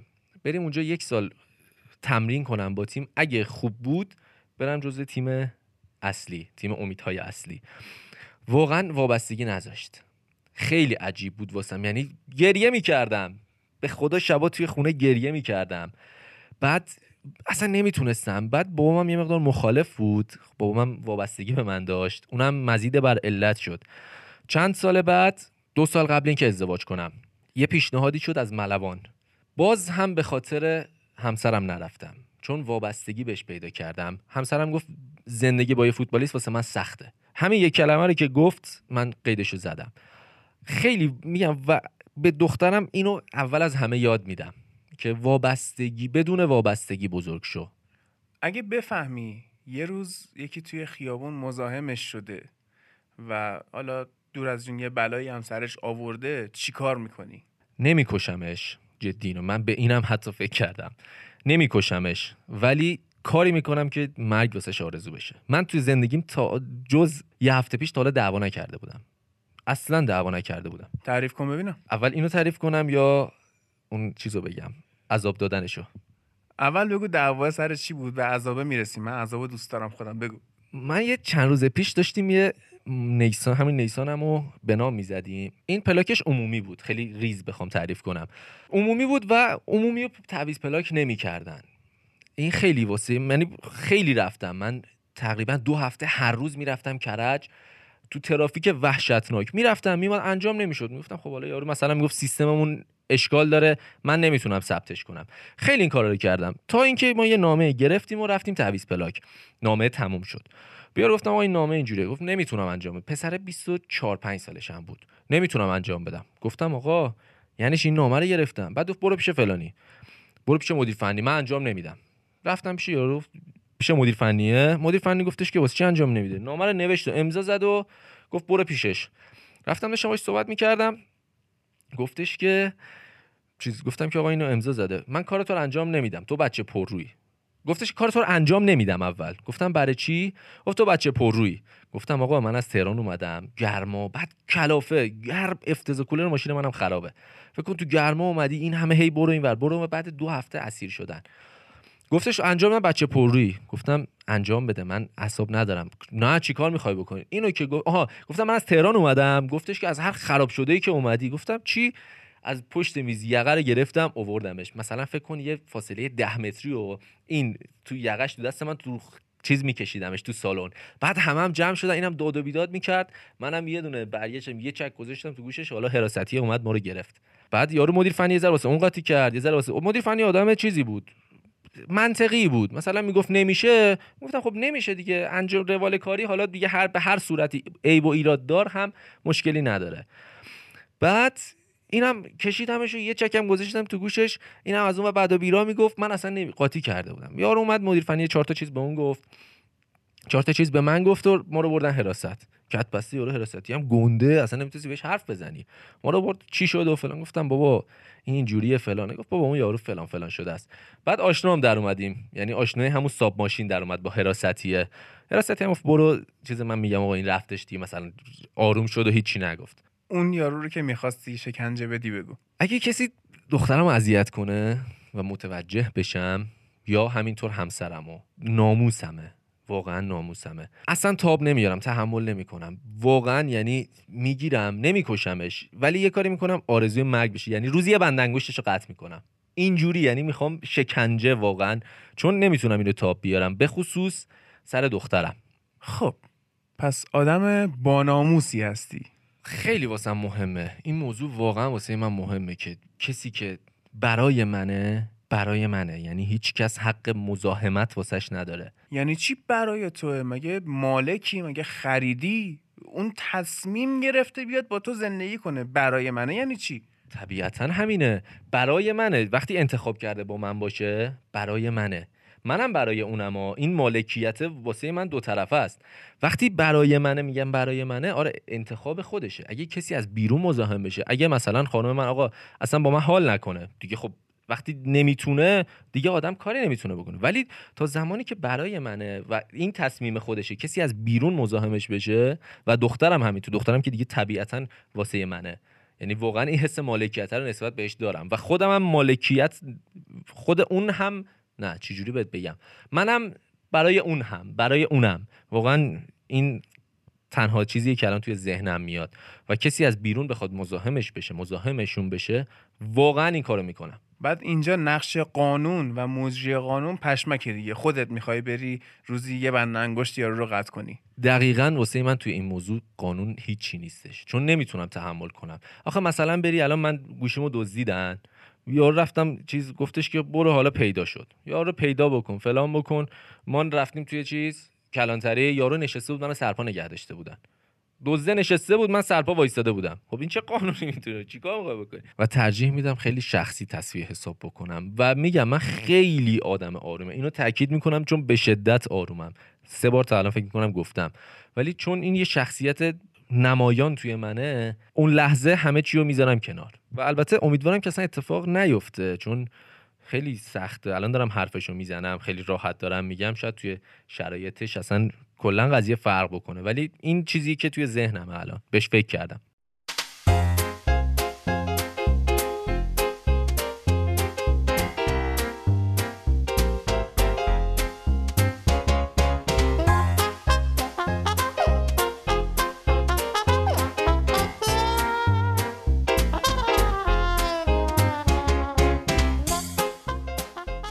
رضا الان تو ازدواج کردی و بچه داری. ببین تعریف ازدواج کردن با تعریف تشکیل خانواده با بچه خیلی متفاوته و خیلی فرق کثیفی هم هست. یعنی از دیدگاه سیاهش بهش نگاه کنی متوجه حرف من میشی. یه بارم چند ماه پیش قبل از اینکه دختر دنیا بیاد که من اسمشو گفتی آیناز گذاشتی اسم ترکی هم هستش. یعنی کلا به اون اصالت آره. و من که اسمشو گذاشتم خوانیتا. آره. بهش میگم اتفاقا. خب، آره بگو بگو عادت کنه. آره چون اموش آره. ولی اون روز که با هم صحبت می‌کردیم بهت گفتم که رضا تو وقتی ازدواج می‌کنی میگی من یه آدم رو دوست دارم این آدم مال منه از جنس منه می‌خوام باش زندگی کنم همه چی خوبه؟ اوکی ردیفه. چرا؟ چون یه آدم بالغه. اون تو رو انتخاب کرده. ولی بچه تو تو رو انتخاب نکرده که اینا در مورد صحبت کردیم. ولی اینو می‌خوام بگم. خیلی از آدم ها هستن چه مرد چه زن هیچ فرقی نمی‌کنه. بچهه که دنیا میاد همسرش رو نگاه می‌کنه بچهش رو نگاه می‌کنه. میگه این مال منه. این دی با من یکیه. این کیه اینجا وایستاده یعنی اصلا تمام تمرکزش میره رو اون بچه. تو کی؟ برو با بچمه. این خونش با من یکیه. تو که خونت با من یکی نیست. خواهم ببینم این قضیه خون رو چجوری برای خود حل کردی؟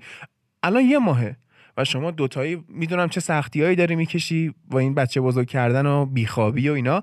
ولی بالاخره این هورمون ها و هیجانات اولش میخوابه رضا. بعدا آیا به این فکر نمی‌کنه که این بچه مال منو این زنه کیه داره اینجا زندگی می‌کنه؟ این بچمه به این فکر کردی؟ به نظرت پیش میاد؟ بهش فکر کردم واقعیت و چون خیلی هم دیده بودم که وقتی بچه به دنیا میاد علاقه زن و مرد کاهش پیدا می‌کنه. خیلی دیده بودم ها یعنی نه اینکه فقط شنیده باشم. من توی دوستان و آشنایانم خیلی زیاد دیدم این موضوع رو. ولی من اینو یعنی هم من هم همسرم یکی از دلایل علاقمون به بچهمون به آیناز اینه که نصفش مال منه نصفش مال تو. وقتی این ثمره عشقته وقتی ثمره اون علاقته این قضیه خودکار حل میشه. من تا حالا اصلا ببین میمیرم واسه دخترم. به والله من یعنی اصلا میمیرم. انقدر دوستش دارم یه لبخند می‌زنه اذیت می‌کنه. من بهت گفتم دیشب 20 دقیقه من خوابیدم. کلا. ساعت پنج و نیم صبح بردیمش بیرون. توی ماشین بخوابه. اذیت می‌کرد. بعد منم خسته بودم. خیلی خسته بودم. چیز می‌کردم که بخوابه ببرش توی ماشین راش ببر حرف بزن باهاش اینو بگو اونو بگو. بچه منم خیلی مثلا حرف می‌زنی توجه می‌کنه نگاهت می‌کنه. حالا نمی‌دونم توجه می‌کنه یا نه ولی نگاهت می‌کنه. و یه مقدار آرومتر میشه. ساعت پنج و نیم صبح بردیمش. بیرون بچرخونیمش. از منیریه تا متحری رفتیم. این خوابید تو ماشین. اومدیم ماشین رو خاموش کردیم چشاشو باز کرد. بعد کلافه شدیم. من واقعا کلافه شدم. بعد تو همین هنگ که داشتیم می‌رفتی یه لبخند می‌زنه. اصلا کلا فراموش می‌کنی تو. اصلا چی بوده؟ واسه چی تو بیرونی؟ واسه چی تو تا الان نخوابیدی؟ واسه من اینجوریه ها. هر کسی یه دیدگاهی داره. من اگه حرفی می‌زنم اینجا تماما نظر شخصی خودمو دارم میگم. و با این موضوع ما خیلی وقت کنار اومدیم. همون دوران بارداریش. بارداری همسرم. گفتیم که آقا مثلا من من صحبت می‌کردیم گفتم که واقعا یکی از دلایلی که دوست دارم بچه‌مو به دنیا زودتر بیاد و ببینمش اینه که نصفیش مال من نصفیش مال توه. واسه یه جفتمونه. این حس مالکیت رو نداری. خوب زبون بازی رضا. آره اینو خانم خیلی میگه. ولی واقعا عقاید شخصی فیلم بازی نمی‌کنم. یعنی از فیلم بازی کردن خیلی خوشم نمیاد. یه وقتی شاید انجام بدم ولی چیز ندارم. خیلی علاقه ای ندارم. مجبور باشم بازی می‌کنم. ولی واقعا خانمم خیلی بهم میگه که میگه تو این زبانو نشی چیکار میگه اصلا عصبانی کلافه است. یا مثلا یه چیزی میگی ساکت میشه دیگه هیچی به هیچی.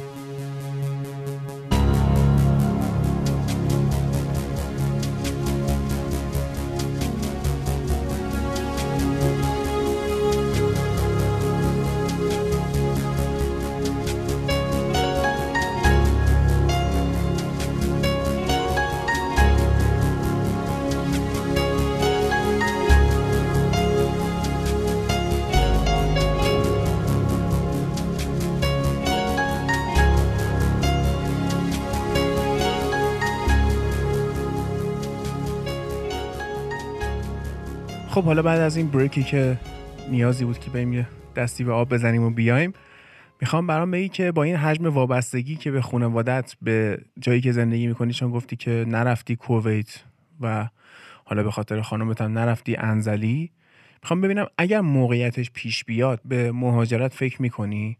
سوالی که از تاها پرسیدم. اگه بی نهایت پول داشتی و ویزای همه کشور رو داشتی کجا رو انتخاب می‌کردی؟ من یه شعری فریدون مشیری خونده.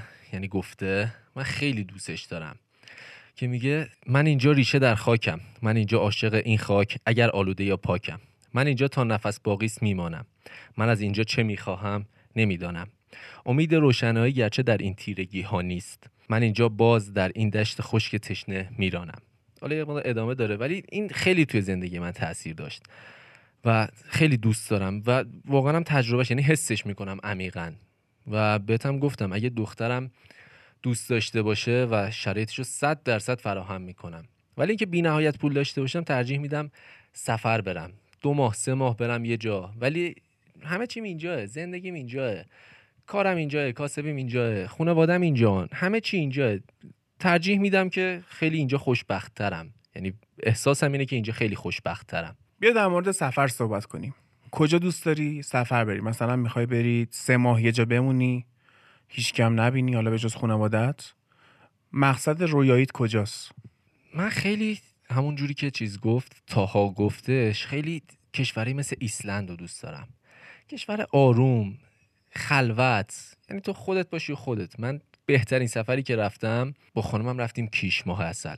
انقدر به من خوش گذشت. چرا؟ چون دیگه به هیچی فکر نمی کنی اون لحظه فقط خودتی و خودت من خیلی تو لحظه زندگی کردن و دوست یعنی همیشه تو لحظه زندگی می‌کنم. الان مهمترین آدم زندگی من تویی. چون کنار تو نشستم.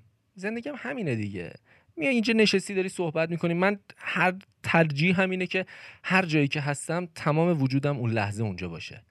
الان وقتی پیش تو هم با تمام وجود اینجا من خوشحال بودم از اینکه می‌خوام بیام اینجا با تو صحبت کنم. هم صحبت بشیم حرف بزنیم. یا چند روز پیش اومدم پیشت اصلا لذت می‌برم از این کار. زندگیم به نظر من همینه دیگه. بازم میگم نظر منه. اصلا با هیچ کس کاری ندارم. ولی ترجیح همینه که تو لحظه زندگی کنی دیگه. مثل یه ماشین که داری میری یعنی زندگی من دقیقا به ماشین وصفش می‌کنم. وقتی داری میری یه شیشه بزرگ جلوته داری روبرو می‌بینی ولی در لحظه اون توی ماشینی.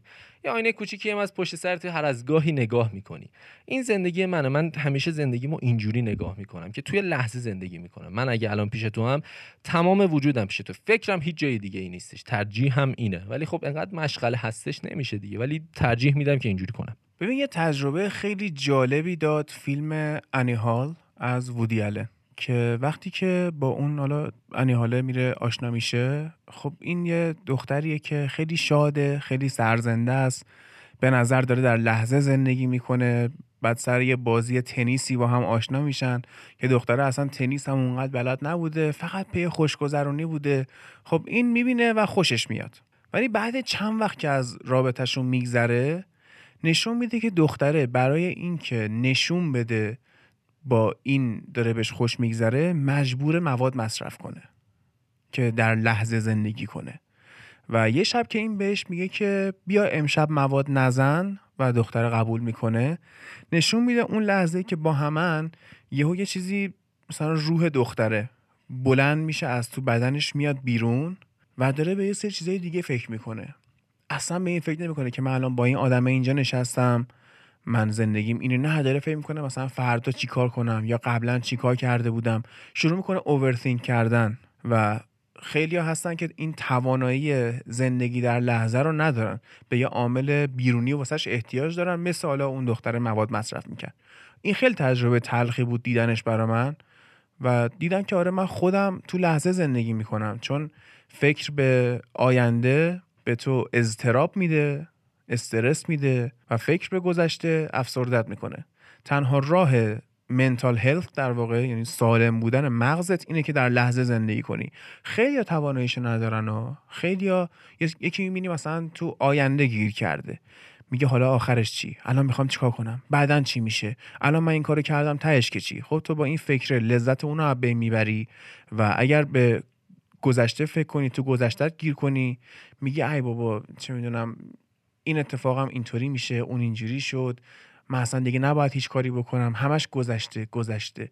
و باید تو لحظه زندگی کنی تا بتونی شاد زندگی کنی. این خیلی خوبه. من این خصلت تو رو خیلی دوست دارم. و خوشحالم که حداقل تو این زمینه موفقی و احتمالا با این سبک فکری هم که داری حالا علا رقم استرس که داری ولی از زندگی لذت می‌بری و احساس خوشبختی هم داری. احساس خوشبختی که میگم دیگه زندگی همینه دیگه. من یه جایی به یه فکری رسیدم یه جمله خوندم که خیلی واسم تأثیر گذار بود. گفت تو تمام استراب ها و دلنگرانی های پنج سال گذشته تو ببین. ببین کدومش الان واسط مهمه. واقعا دیدم اصلا یادم نمیاد چی بوده. چیزی که تمام زندگی منو توی اون لحظه توی اون ساعت توی اون روز خراب کرد الان کجای زندگی به پنج سال پیش به چی فکر می‌کردم؟ الان دارم به چی فکر می‌کنم. این واسه من خیلی توجیه شده است به نظرم و خیلی خوشحالم که چیزی نمی‌تونه منو از نگرانم بکنه. می‌تونه ها بهش فکر می‌کنم. خیلی هم رویا پردازی دارم. میگن من یک جان دارم و هزاران رویا.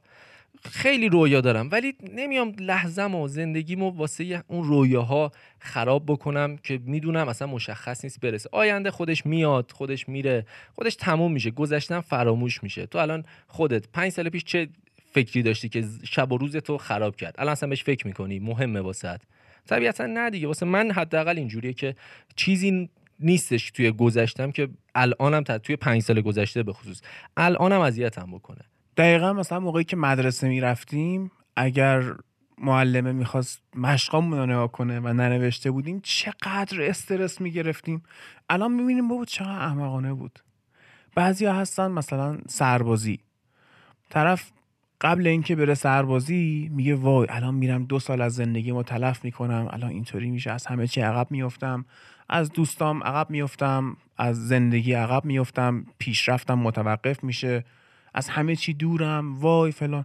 بعد که از سربازی میاد می‌بینی که نه اینجوری هم نی راضی بوده ازش. چون دغدغش فرق کرده و ماها دغدغه هامونه که زندگیمون رو مشخص می‌کنه دیگه. آره من وقتی که 17 18 سالم بود واقعا رضا دغدغم این بود که من باید برم نیویورک. من باید توی منحتن زندگی کنم. الان فقط دوست دارم اونجا زندگی کنم. الان تو اگه سفر دوست داری بری ایسلند بری چه می‌دونم ونیز بری اصلا شمال بری جنگل بری کمپ کنی خب؟ من هنوز سفر رویاییم به نیویورکه به لندنه به ریو دو جنیروه جای شلوغ دوست دارم. تنهایی اذیتم می‌کنه. قبلا خوب بود. قبلا دلم می‌خواست تنها باشم و برای سفر. تنهایی می‌رفتم سفر اینا. ولی یه ذره که گذشت دیدم نه من اتفاقا باید با این تنهایی مبارزه کنم. چون داره خرابم می‌کنه. نه باید تو جای شلوغ باشم. الان من بیشتر این جایی که تو تهران دوست دارم به نظرت کجاست؟ توبخونه میدون امام خمینی. و اصلا اونجا میرم میرم هوا کثیف پر از موتوری که من اعتقاد دارم موتوریا مگسای شهرم و امروز سوار موتور شدم. خودم خب خب موتوری زد بهم. خاطر بد داری. آره و هوا کثیف گرم آلوده است چه می‌دونم همون وسط میدون آخوینی من بارها دیدم که اصلا میشینن همونجا با پایپ یا با قاشق با هرچی شیشه می‌کشن هروئین می‌کشن کسی هم کاری بهشون نداره. بعد تمام نویز چلوغی اعصاب خورد کنه خیلی هم میان مرکز شهر سردرد می‌گیرن من دوست دارم. مثلا بارها شده رفیقام گفتن مهاجرت گفتم آره پایم ردیفه. ولی من دلم واسه کسافت میدان خمینی تنگ میشه واقعا. می‌دونی؟ این خیلی تو ذهن خودم عجیبه که چی شد که من یهو از اون خلوت طلبیه رسیدم به این شلوغی طلبیه. ولی it works. برای من جواب داد. برای خیلی جواب نمیده. ولی خب تو هم خلوتیه رو بیشتر دوست داری. نه واسه سفر خلوتی رو دوست دارم. بخوام برم یه جا سفر دو ماه سه ماه بمونم. ولی من خودم عاشق این شلوغی هم. من یه وقتی تفریح هم غیر از فوتبال اینه که برم تئاتر شهر. همون دم پارک دانشجو همونجا میشینم مردم رو نگاه می‌کنم. یعنی انقدر بهم کیف میده انقدر لذت می‌برم مثلا کیف می‌کنم و خیلی هم عجیبه. مثلا واسه هر کی میگم میگه بابا شلوغه فل ولی واقعا من حال می‌کنم. می‌بینم مردم مختلف و راه رفتنشون اصلا نگاه می‌کنم. واسه منم خیلی جذابه. این اتفاق خیلی کار باحالیه ها من یادمه حالا به حال جوون بودیم و جاهل با یکی رفیقام از دانشگاه برگشتنی پیاده می‌رفتیم تا در خونهشون و تقریبا می‌تونم بگم که کل شمال تا جنوب کرج با هم می‌رفتیم. همینجا تو راه که می‌رفتیم مردم رو نگاه می‌کردیم یکی اینجوری راه میره یکی اونطوریه یکی اعصابش خرابه یکی اخمو یکی داره میخنده. حالا قضاوتشون هم می‌کردیم. گفتیم این حتما فلان اتفاق افتاده که اینطوری شد یا این یارو اینجوریه فلان. خب؟ ولی در نهایت اگه بهش نگاه کنی در اسکیل بزرگ من اینو نمی‌دونم توی فیلم میشنیدم یا توی کتابی خوندم ولی خیلی تو زندگیم تاثیر گذاشت. این بود که وقتی تو سوار هواپیما میشی همه چی یک ذره کوچیکتره. خب چون داری از بالا باند فرودگاه می‌بینی. اون ماشینی که وقتی بغل دستش بودی قدش مثلا تا زیر گردن تو بود الان نه زیر پاته. یه ذره واسط کوچیکتر شده.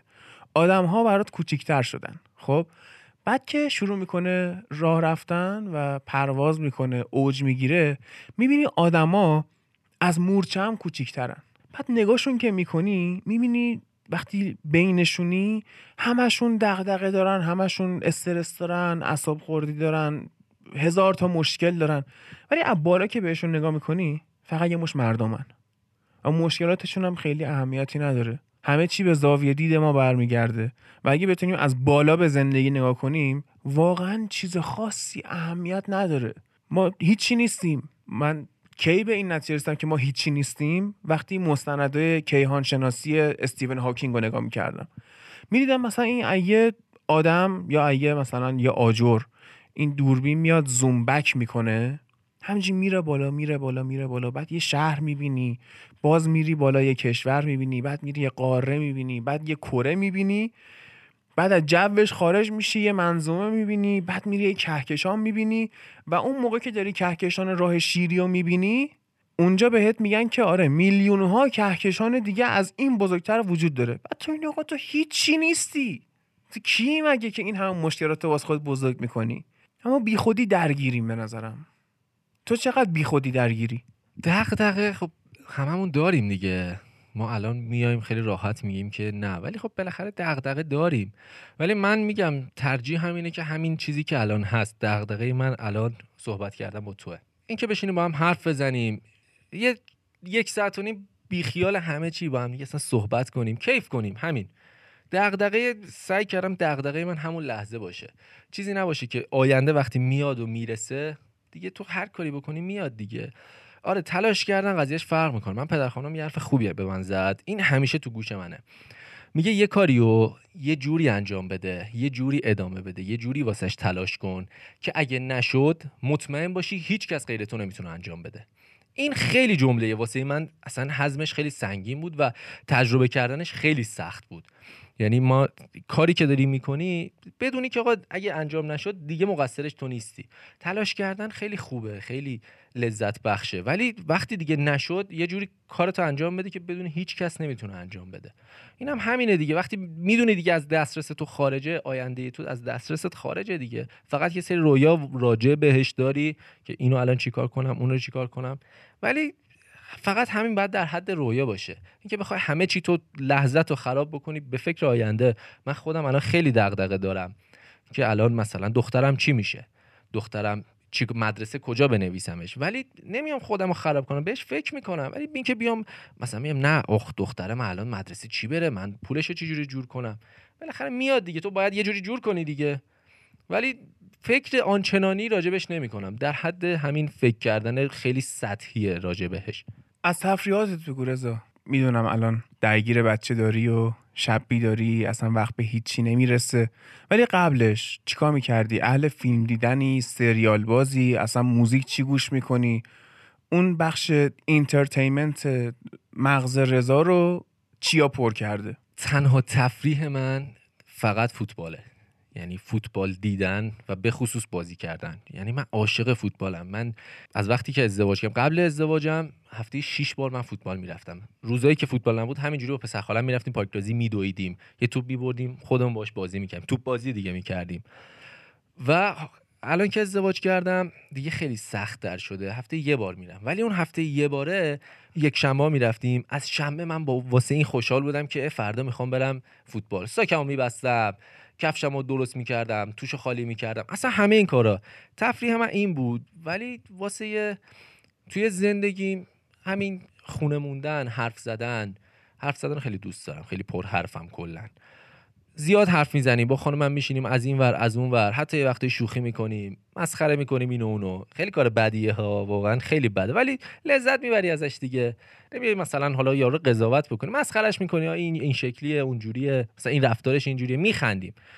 و خیلی یه چیزی که توی خودم خیلی خوشحالم ازش این که منو هر چیزی میخندونه. اینجوری نیستم که خودم بگم خودم ها بخندم. ولی خیلی چیزا هستش که منو راحت میخندونه. حتی لبخند یه نفر می‌تونه منو بخندونه. خیلی خوشحالم از این موضوع. و تفریح من تو خونه موندن همینه دیگه. موسیقی زیاد گوش نمیدم و فیلم هم به ندرت. من تنها فیلمی که خیلی دوست دارم فرنزه. چهار بار تا الان دیدمش. یعنی سه بار قبل ازدواج یک بار بعد ازدواج و جدیدن باز می‌خوام شروعش کنم ببینم. انقدر کیف می‌کنم. یعنی ترجیح میدم چیز جدیدی رو تجربه نکنم. چرا سریال یه وقتی سریال نه فیلم سینما یه وقتی می‌بینم ولی خب بیشتر اوقاتم رو به فرنز دیدن میگذرونم. کی میشه حرفات تموم شه رضا؟ کی میشه از حرف زدن با خانومت خسته شی؟ بعد اون روز که برسه می‌خوای چیکار کنی؟ دیگه اصلا فکر کن آدمی واسه مسخره کردن نموند دیگه اتفاقی واسه بحث نموند. زمینه مشترکی به وجود نیومد. پیش میاد تو زندگی همه پیش میاد. متاسفانه اینطوریه. بعد یه مدت دیگه حرفات تموم میشه با یه آدم. اون موقع می‌خوای چیکار کنی؟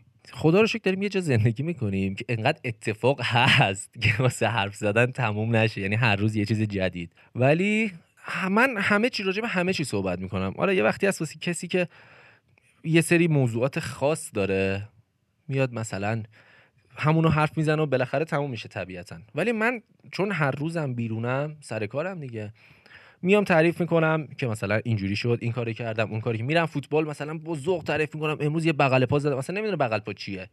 میام یه سر توپ زدم. میام قشنگ با ذوق تعریف کنم اینم از ذوق من. خوشش میاد. میگه حالا نمی‌دونستن چی میگم و فقط توجه می‌کنه چون حرف می‌زنم.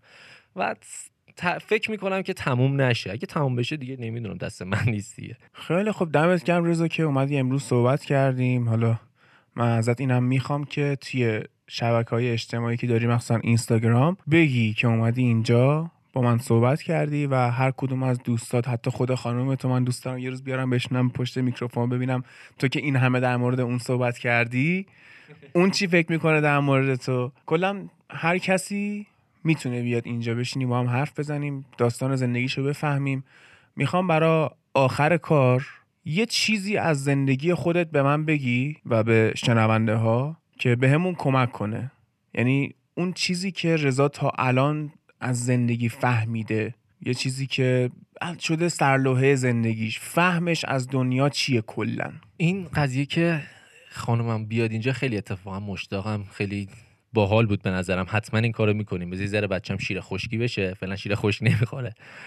و حتما این کار انجام میدیم. ولی یه چیزی که من خودم همیشه دارم یه سرخوشی مزهکانه دوست داشتنیه واسه من. یعنی زندگی همینه واسه من. یه چیزی که علکی باش خوشم. می‌دونم علکی ها ولی دوستش دارم. هیچی نیستش که بیشتر از این واقعا دوستش داشته باشم. چون همه چی واسم راحت می‌کنه. اگه مثلا الان دغدغه من اینه خیلی راحت می‌تونم بهش بخندم. خیلی خیلی واقعا توصیه من فقط به عنوان یه توصیه است. من چون خودم اینو خیلی جواب گرفتم ازش. اون سرخوشی مزهکانه رو توی زندگی بیار به نظر من. و شخص تو رو الان مثلا مد نظرمه دارم بهت میگم روبرومی. اون سرخوشی خیلی لذت بخشه. از همه چی لذت ببر. من واقعا اینجوریم. الان خیلی کیف کردم اومدم اینجا یک ساعت نیم دو ساعت فکر کنم با هم یه صحبت کردیم. واقعا لذت بردم از این صحبت کردن از این هم صحبت. میگم پر حرفم هستم حرف زدن رو دوست دارم. ولی میگم دیگه این چیزیه که من تنها چیزی که می‌تونم بگم همینه. خوش باش خوشحال باش. فقط همین. اگرچه مزهکانه. ولی لذت ببری زندگی هم همینه دیگه.